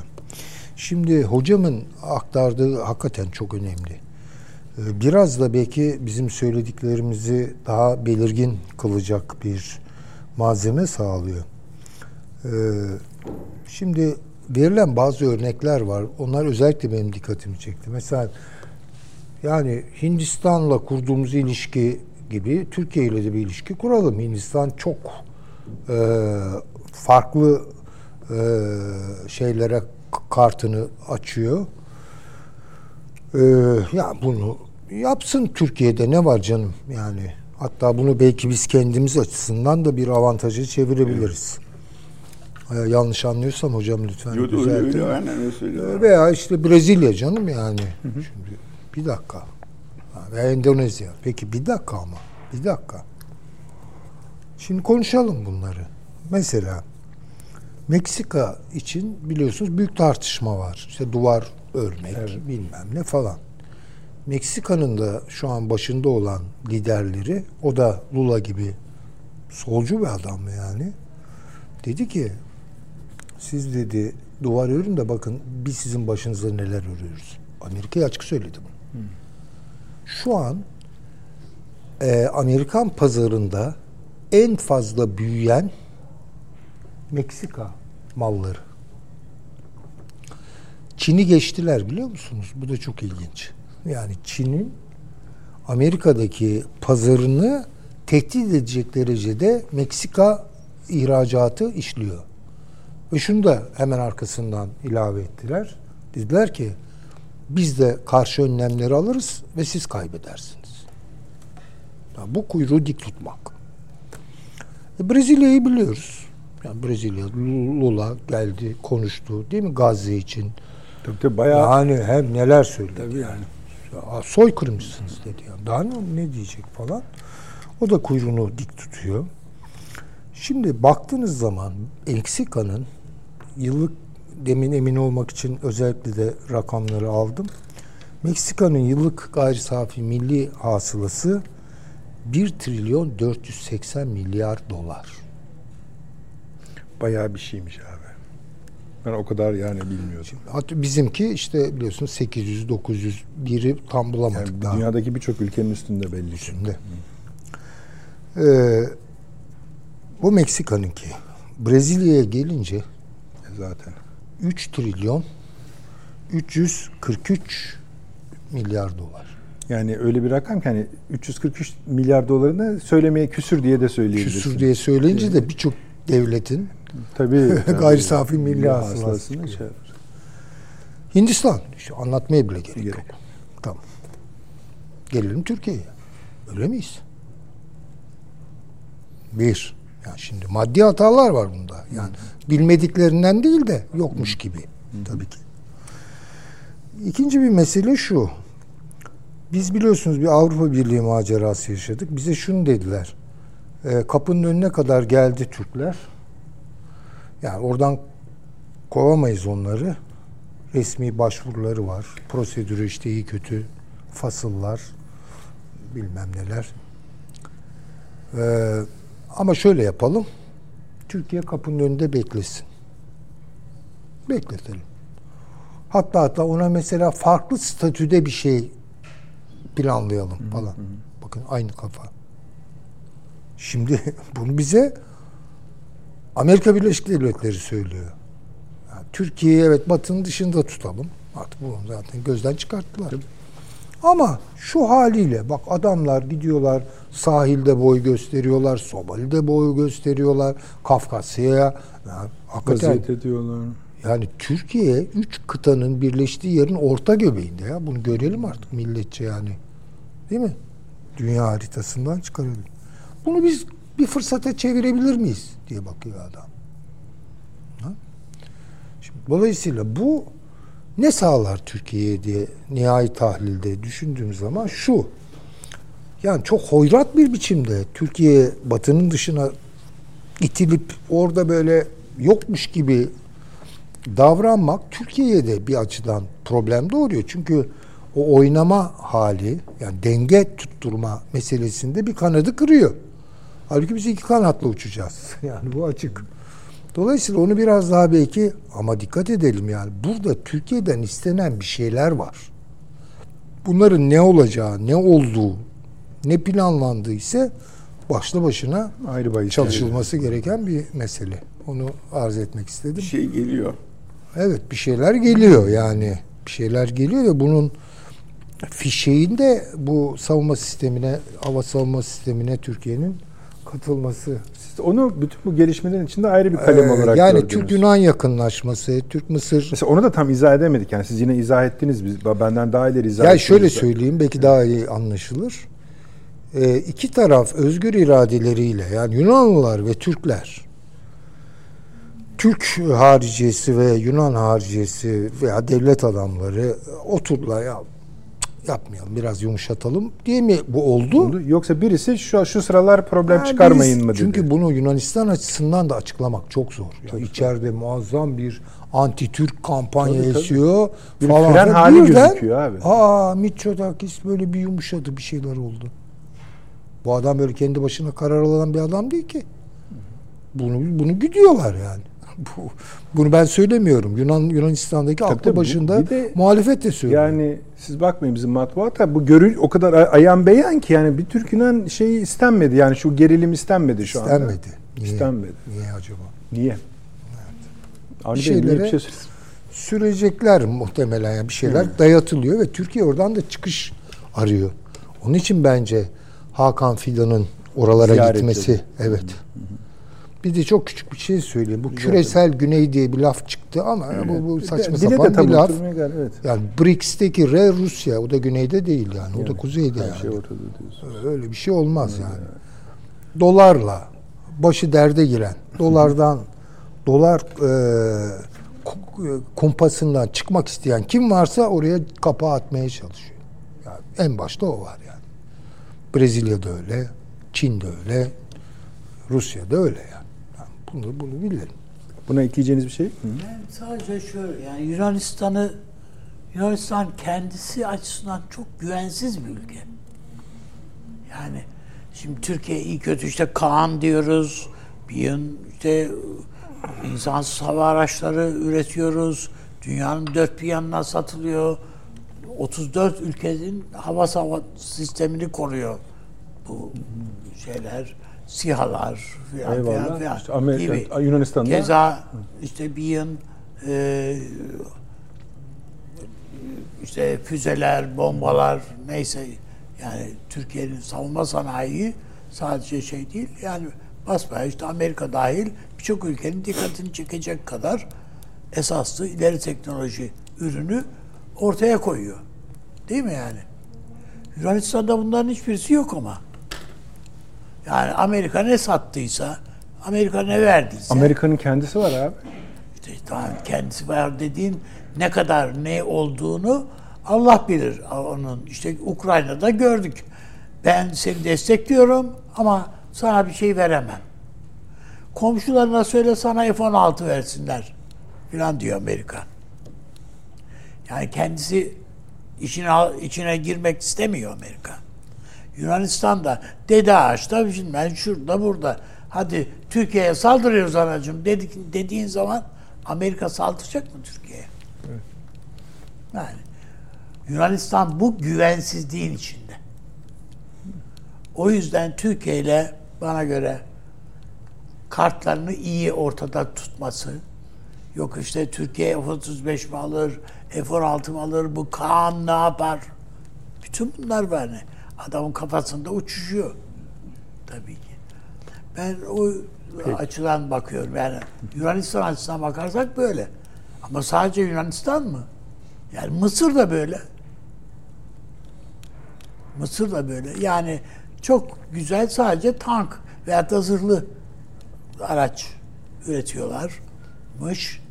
E, bir ordu var ama orada yani. Yani bir ordu var tabii ki. Onun için ama yani o çöl tecrübesini yaşadıktan sonra bir de güneyde filan hani Etiyopya ile filan bir kapışma olursa yine orada kullanılır diye. Ama bir hava kuvvetleri söz konusu değil. Yani kendi ürettiğin bir şey yok ortada. Evet. Şuradan buradan aldığın ne varsa o ortada var. O yüzden bu ülkelerin hepsi hepsinde bir Türkiye önde bir şey e, bana göre bir örnek ülke. Biz diğer e, program akışında zaten konuşuyoruz. Yani mesela o Sudan'da da Sudan'da da görüyorsunuz işte Sudan'ın savunma bakanı diyor ki biz bizim donanmaya ihtiyacımız var. Bu biz öyle bir anlaşma yaptık ki Türkiye ile Somali diyor. pardon e, Somali Somali söylüyorum. E, Sudan değil. E, bizim do- bu donanmayı Türkiye kuracak. Evet. Sadece biz bununla e, deniz hududumuzu, denizlerimizi şey yapmayacağız. Bütün komşularımızla ilişkilerimizi buna göre tanzim edeceğiz. Orduyu yeniden yapılandırıyoruz. Gibi. Türkiye ile Şimdi bu birlikte. ben de sen getirmiştin. Bunu da Evet. teşekkür ederim ben çünkü bunu fark etmemiştim. Bu Anadolu Ajansı'nda yayınlanan e, Somali Savunma Bakanı'nın Nın bir makalesi. makalesi var.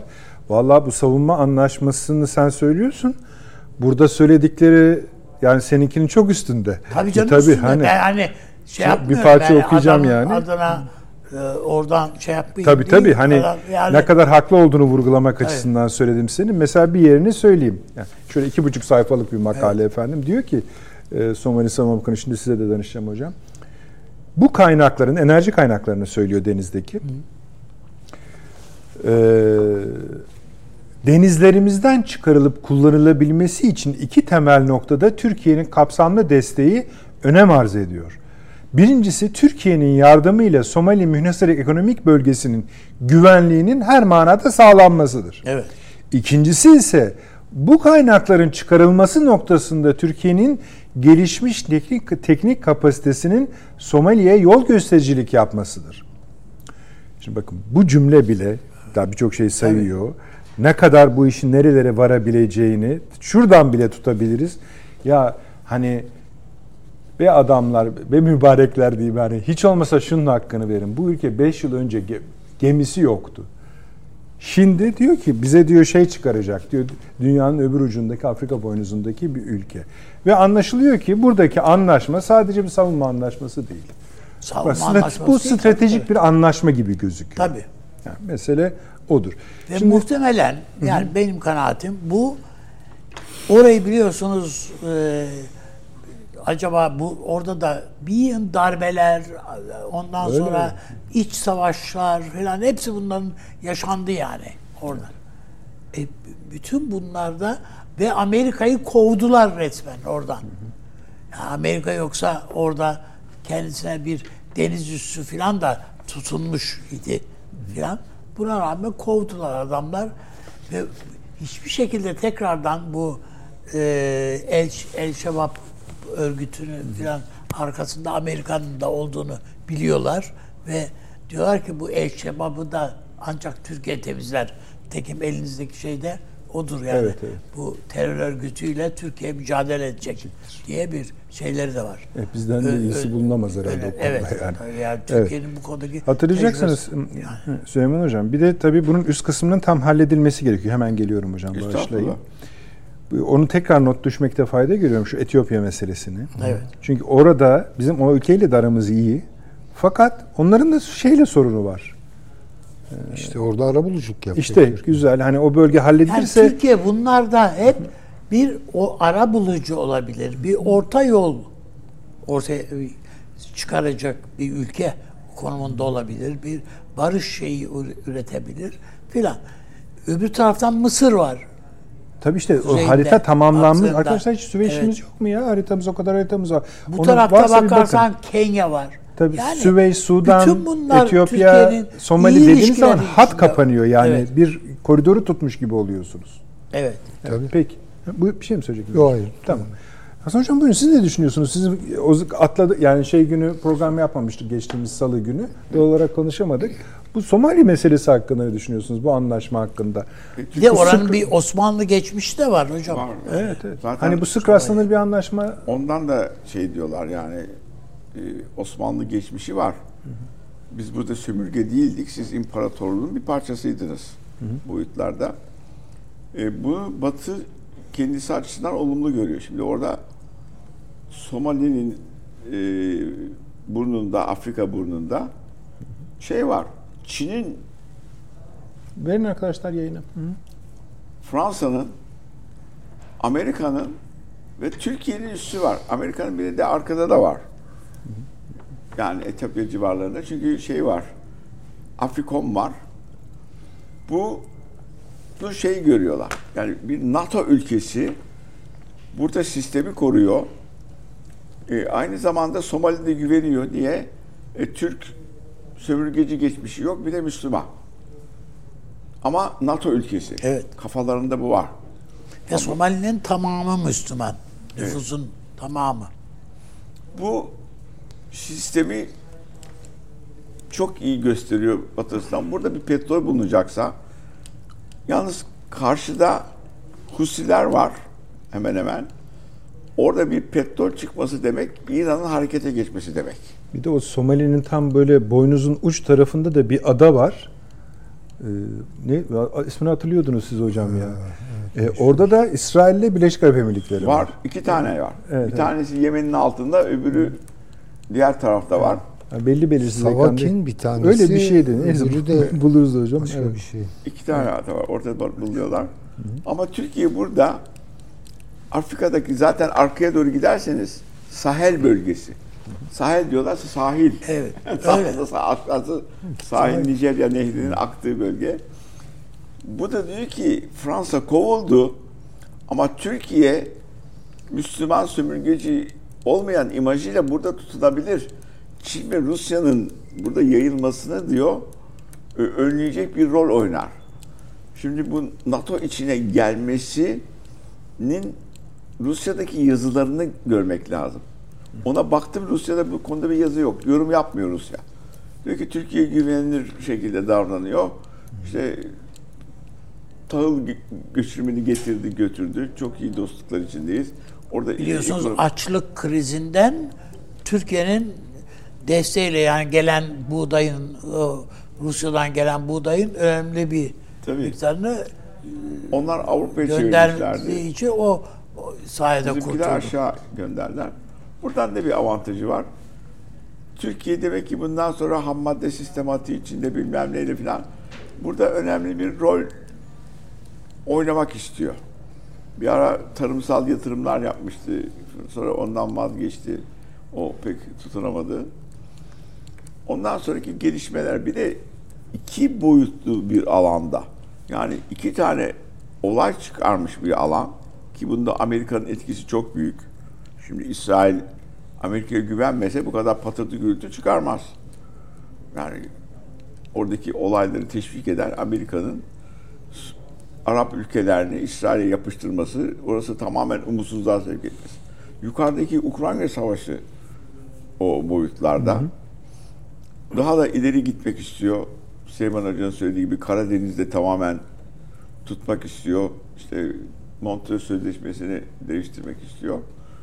O halde şu hattı tutmayan bir ülke, Türkiye'nin bulunduğu jeopolitik hattı tutmayan bir ülke, yani büyük oynayan e, Avrasya kıtasını çevrilemek isteyen.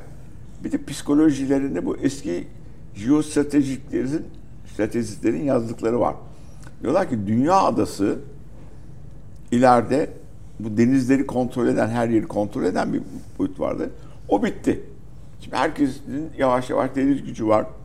Hava gücü gelişti, ulaşılıyor, uzay sistemi çıktı. Avrasya kıtası denen alan Çin, Rusya ve Türkiye Cumhuriyetlerinin bulunduğu alan. Bu alanı kontrol eden dünyayı kontrol eder. Karp, karpgah dedikleri o aslında. Evet, bravo. Kapkah dedikleri. O halde bunu çevrilemeliyiz. E, çevrenin en büyük boyutu da Türkiye. Şimdi bir ara şey olarak söyleyeceğim. Ee, Yunanistan'ın şeyini inceliyorduk. Ee, savunma sistematiği. Yunanistan'ın ortası iki yönlü böyle ada iniyor. T aşağıdaki Mataban burnuna kadar. O yüzden eski komünist hareketler kraliyete karşı buralarda yapılabilmiş.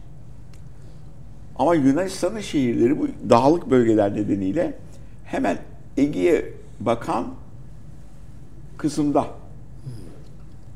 O ana şehirlerini koruyabilmek için Yunanistan'ın Ege Denizi'ndeki ön adaları almak zorunda. Özellikle Türkiye'nin önündekilerde bulunmak zorunda. Türkiye'den tehdidi algılıyor. Stratejisi o. Ha, oraya da Amerika'yı sokuyor. Fransa o boyuyla belki atom bombası var diye bilmiyorum. E, o da Yunanistan'ın yanında. O şekilde kendisini tutturuyor. Ha, niçin bu gıdalara meraklı? Boş adaya gelip asker yerleştiriyor. O adanın bir takım deniz alanları oluşuyor falan. Ne yapacaksın? O masraf o. Şimdi yazın gidin Yunan adaları boş. Yani denize girmezseniz, turist olmazsa o adalar Oralara elektrik götürüyor, su götürüyor. götürüyor, da. ne taşıyor. Kimse gelmiyor. 17 milyon turist alıyormuş. Denizleri temiz. Geriye gidiyorlar. Büyük bir kısmı da şeye göç ediyor. Avrupa'ya göç ediyor.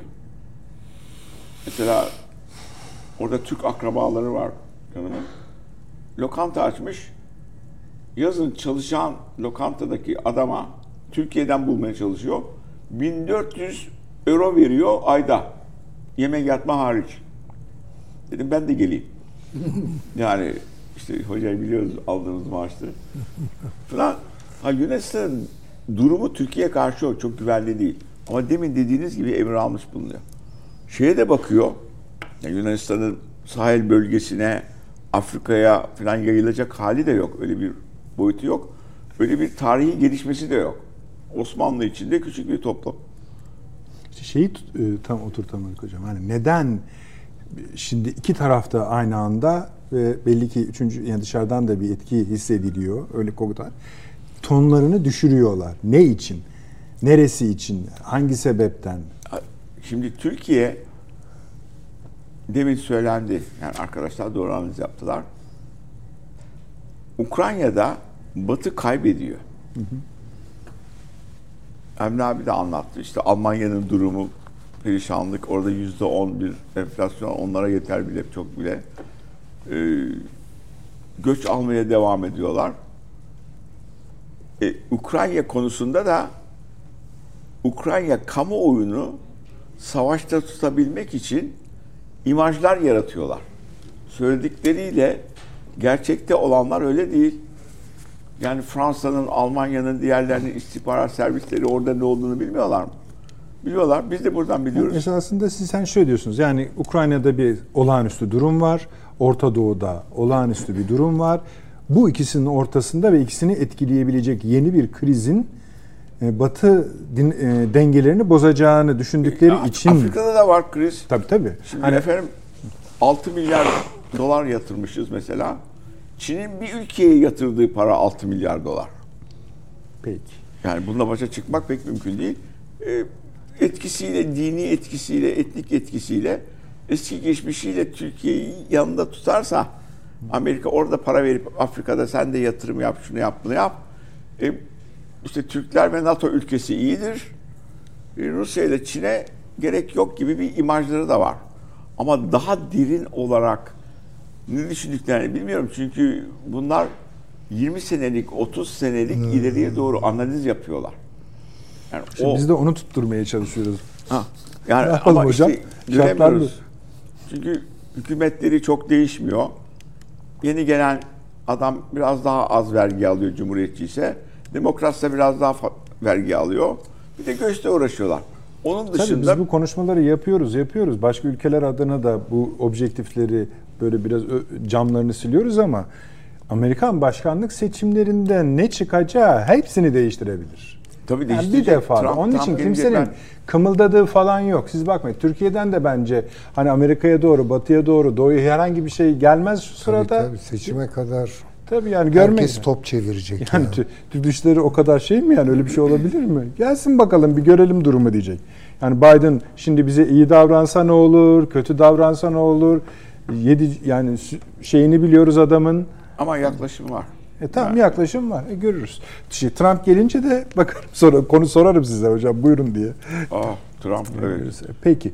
Şimdi şöyle yapalım hocam kısa kısa rica edeceğim. Bir şey mi söyleyecektiniz Avni Bey? Hayır şöyle ben demin demiştim e, onu merak ettim yani ben hocamlar ne düşünüyorlar evet. diye. Putin'in e, Ukrayna Savaşı'nın devamını e, eskisi kadar İste, istememek isteksiz değil. yani istiyor. Bunun Amerika için bir tuzak haline geldiğini, Dönüş, e, tamam. bir ikinci Afganistan'a dönüşmekte olduğunu söylüyor, İyi, söyle- söyleyebilir miyiz ifade diye. ediliyor yani ve daha da ötesi yani e, Putin'in e, diyor ki Rusya'yı bu Gorbaçov'un işte perestroikalar filan filan biz bunların yol açtığı tahribatı ortadan kaldırmanın kavgasını veriyoruz. Bütün şeyimiz çabamız bu. Rus halkına biz bunu anlattık diyor. Ben bunu anlattım diyor adam.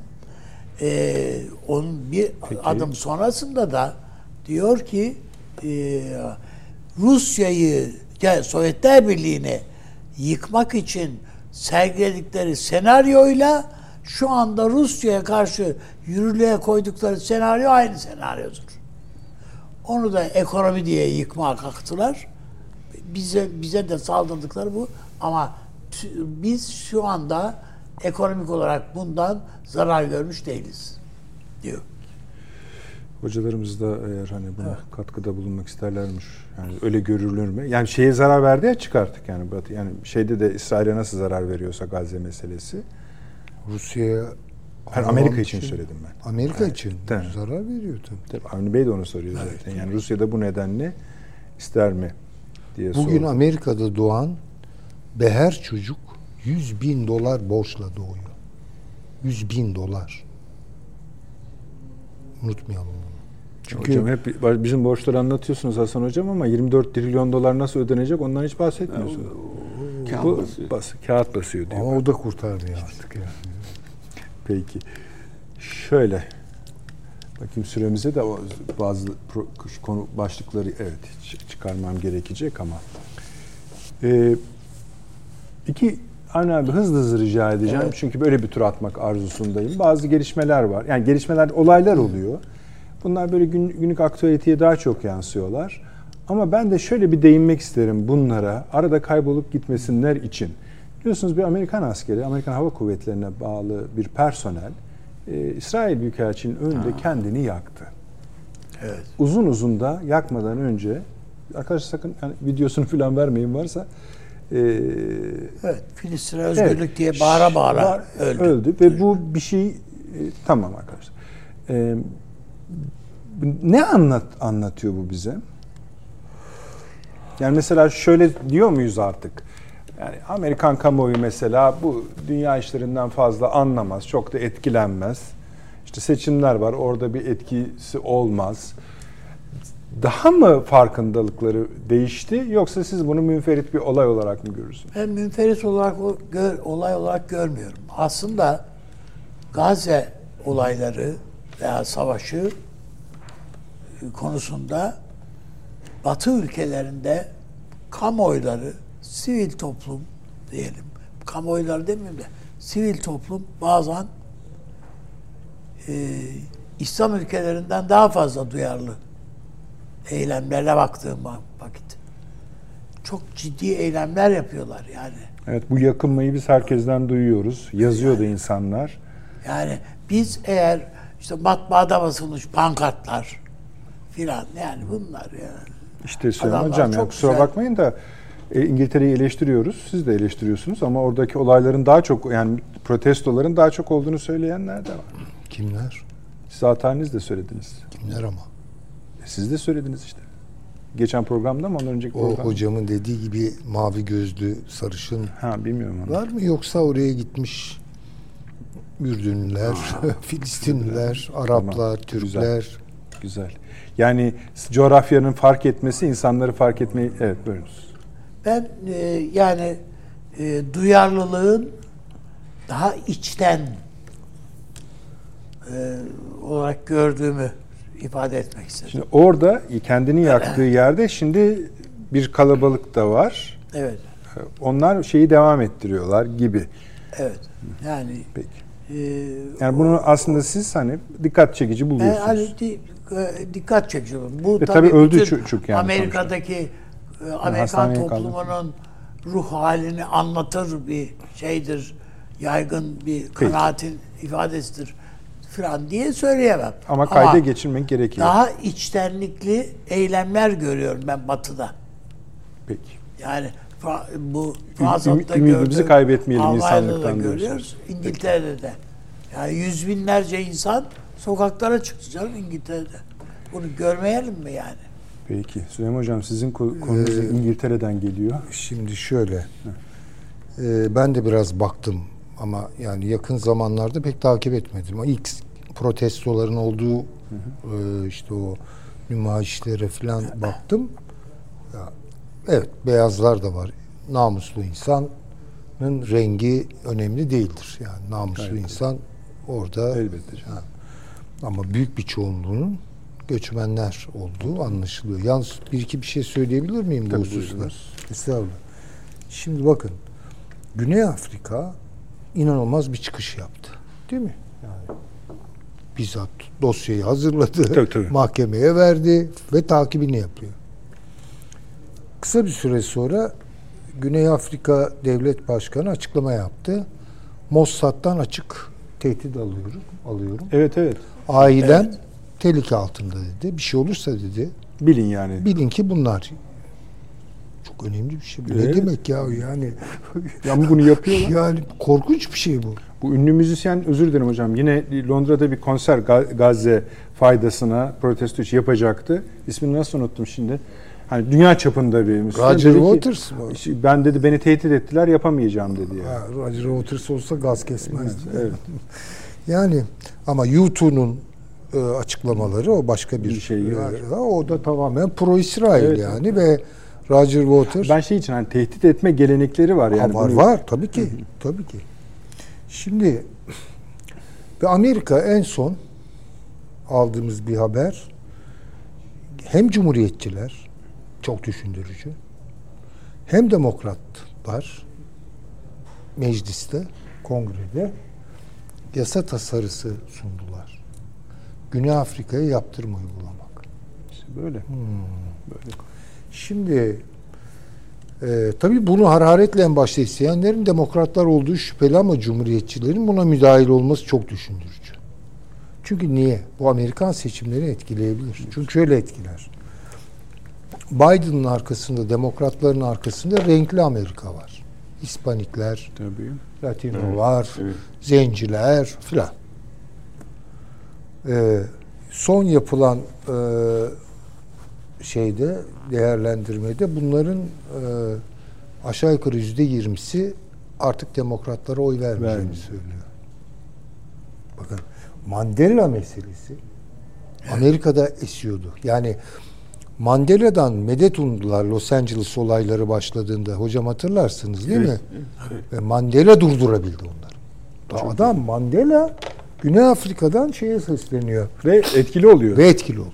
Tabii tabii. Yani Ya kuru bir- seslenme değil yani. Yani e, Black Brit Bre- e, kardeşliği var. Yani bu, bu garip bir şey, sivil bir şey bu. Yani siyah dokunmayacaksın. Siyahın Şey, gözünde geldikleri ülkeler fark Aha, etmez. Yani, tabii. bu böyle bir şey. Şimdi bakın bunlar düşündürücü. Çok. Onun Yani için bu hani şey çok ilginç bir seçim olacak. Şimdi biz ke- pro- kendi seçimlerimizi atlatalım bakacağız onlara. tabii yani Güney Afrika'nın üzerine çok giderse demokratlar ama ilginçtir cumhuriyetçiler de var. O zaman onlara da bir soru işareti koymak lazım.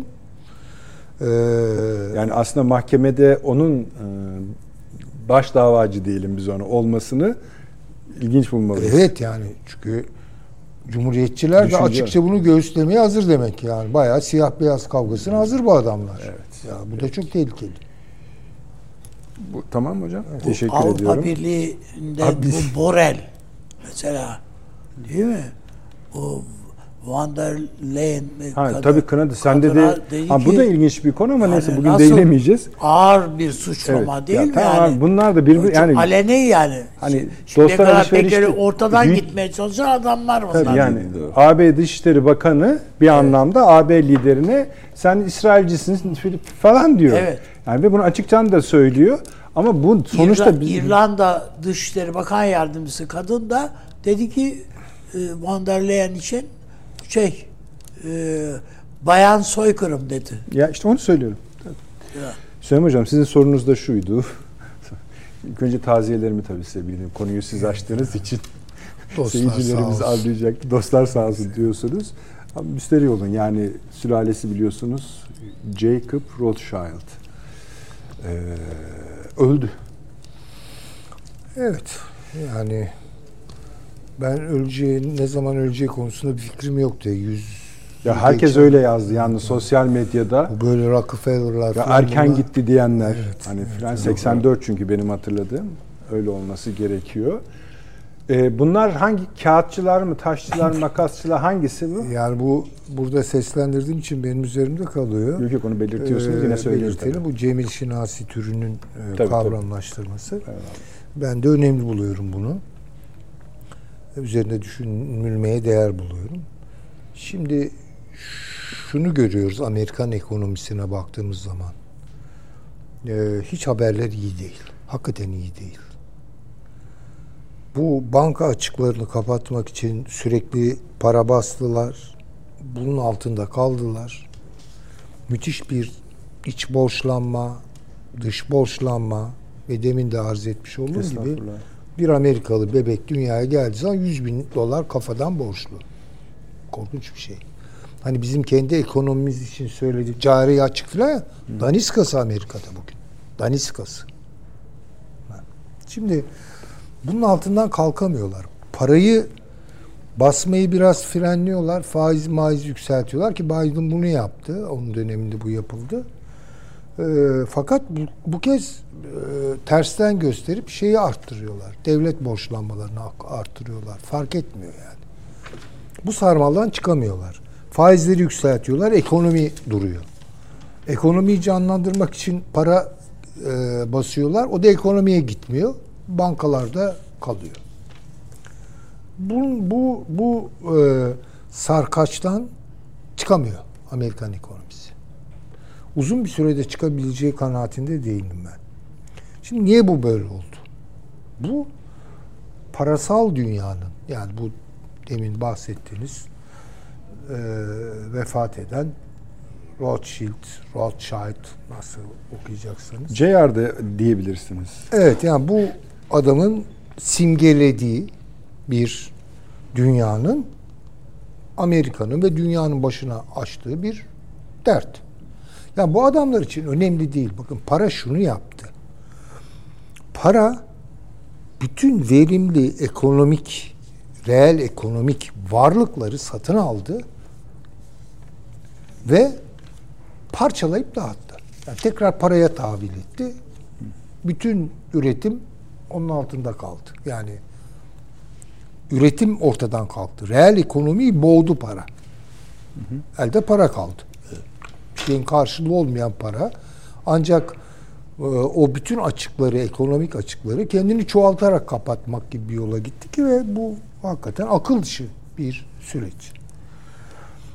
Ee, dolayısıyla bu aileyi öyle görmek lazım. Ha şimdi bunlar sonuçta tabii her şeyi paraya boğduğunuz zaman bütün dünyanın da kanını emmek için para verirsiniz. Yani borç verirsiniz, yüksek faiz uygular, varlıkların üstüne çökersiniz. Yani bu ölen zata göre İsrail'in kurucusu zaten yani. E, tabii canım bunların bir tarafı da bu Bu yani. yani. Bunlar ha. Yalnız şimdi şöyle bir şeye dönüşüyor bu iş. Bunu hatta programdan önce de siz de dile getirdiniz sohbetimizde. İzninizle bunu açayım. Şimdi böyle bir takım e, kitaplar yazılıyor. Bazı YouTube kanalları böyle sürekli Rothschild'ler kafalarındaki korkunç şeytani planlar arkasında işte yok tapınak şövalyeleri şu bilmem neler ezoterik örgütler falan. Yani sonuçta bir günah keçisi haline getiriyor, getiriliyor. Birisi şey diyebilir ama değil mi diyebilir. Ha şöyle. Yani bakarsanız eğer e, böyle de görebilirsiniz. Ama bu meseleyi tam görmüş olduğunuzu göstermiyor. Göster. Çünkü şu. Paranın e, merkezde olduğu bir dünyada ben bugün hatta bir dersimde de bunu söylemek ihtiyacını hissettim. Herkes köledir. Yani. Yani şimdi efendiler kimler? Efendi relatif bir şey. Yani mesela Türkiye'de büyük bankaların, büyük tröstlerin işte acentalığını yapan bir takım güçlü aileler bu milletin efendileri gibi takdim edilebilir. Onlar e, o tröstlerin ve büyük bankaların karşısında efendi değildirler. Ne kadar relatif bir şey değil mi bu? Çok da haklısınız. Ben kesmeyeyim. Yani e, çünkü sonuçta bir üste bakıyorsunuz bu şey 13. kat filminde olduğu gibi gerçeklik her katta değişiyor. Yani bir katta efendi zannettiniz, üst katta köle oluyor. Yani kölelik bağımlılık anlamına geliyor. Altta olmak, Evet. kontrol altında olmak o. Ee, orada e, yukarıda zannettiğiniz biri e, bir üst katta da gene köle oluyor filan. Şimdi o zaman da böyle şey gibi soracağız. Hani bunun ilk sahibi yani en dipteki adam kim falan. Adam kovalamaya başlıyoruz. Bu parayı anlamamakla ilgili bir şeydir. Ben Çünkü aynı- para hiç kimsenin olamayacağı kadar gerçek efendidir. Bakın paraya sahip olanlardan bahsetmiyorum. Bizzat paranın kendisi herkesi köleleştirmiştir. Eyvallah. Bu bir nesnel süreç. Çünkü kapitalizm dediğimiz şey paranın mallaşmasıdır. Zaten buradan ip kopuyor. Şimdi dolayısıyla yani Rothschild ailesine işte e, bütün ipler bunun işte. Morgan'lar var onun şubesi gibi böyle 25 aile falan yani bu öyle öyle şahsileştirilen bir bakış ki bu. Halbuki değil. Bunların hepsi var tabii ki. Hepsi belki bir hayli çatı katına yakın yaşıyorlar. Ama en yukarıda ne var? En yukarıda kimse yok. Ay sizin dediğinizin tersi bile olsa hocam yani bu parayı en çok kim sahip? Yine onlar değil. Yani bugün konuştuğumuz milyar dolarları, 100 milyar dolarları olan adamlar o tröstlerin tuttuğu paraların yanında hani hiçbir, şeyler yani. Ama sonuçta Ve bakıyorsunuz onların ki- isimlerini de biliyoruz Tabii tröstlerin. tabii. yani. Yani ondan kim en büyük payı alıyor bu parasal ilişkilerden diyorsanız en büyüklerinden biri herhalde bunlardır. Tamam. Morgan'lardır. Golden Peki Sachs'dır. bu kadar ismin ortaya çıkmasında sebep acaba bu gücün İşte dünya bakın- siyasetinde, sahirde, sağlıktır, bilmem kullanılmasında daha aktif olmaları mı? Ya da dini konular bile olabilir. İşte tabii bunlar biraz o dediğim gibi Geçenlerde Soros da öldü biliyorsunuz. e, Soros da Onu da Evet. Ya bunlar bakın hiç yani baktığınız zaman birinci Doğru derecede söylüyorsun. önemli değil yani. Önemsiz demiyorum. Tabii, tabii. Ama biri böyle şahsileştirilmiş ve düşmanlaştırılmış, şeytanlaştırılmış şekilde böyle bir ifade varsa, böyle bir anlatı varsa E, var. buna çok iltifat etmeyelim diyorum. Bakın sonuçta Hocam alkışlayacak da değiliz hocam. Değiliz Tabii, ki. Ya bu adamların da ne şeytanlıklar peşinde Tabii, tabii. oldukları herkes biliyor zaten. Fakat önemli olan şey şunu anlamak. Çok iyi anlatamıyorum belki ama Estağfurullah, yo yo.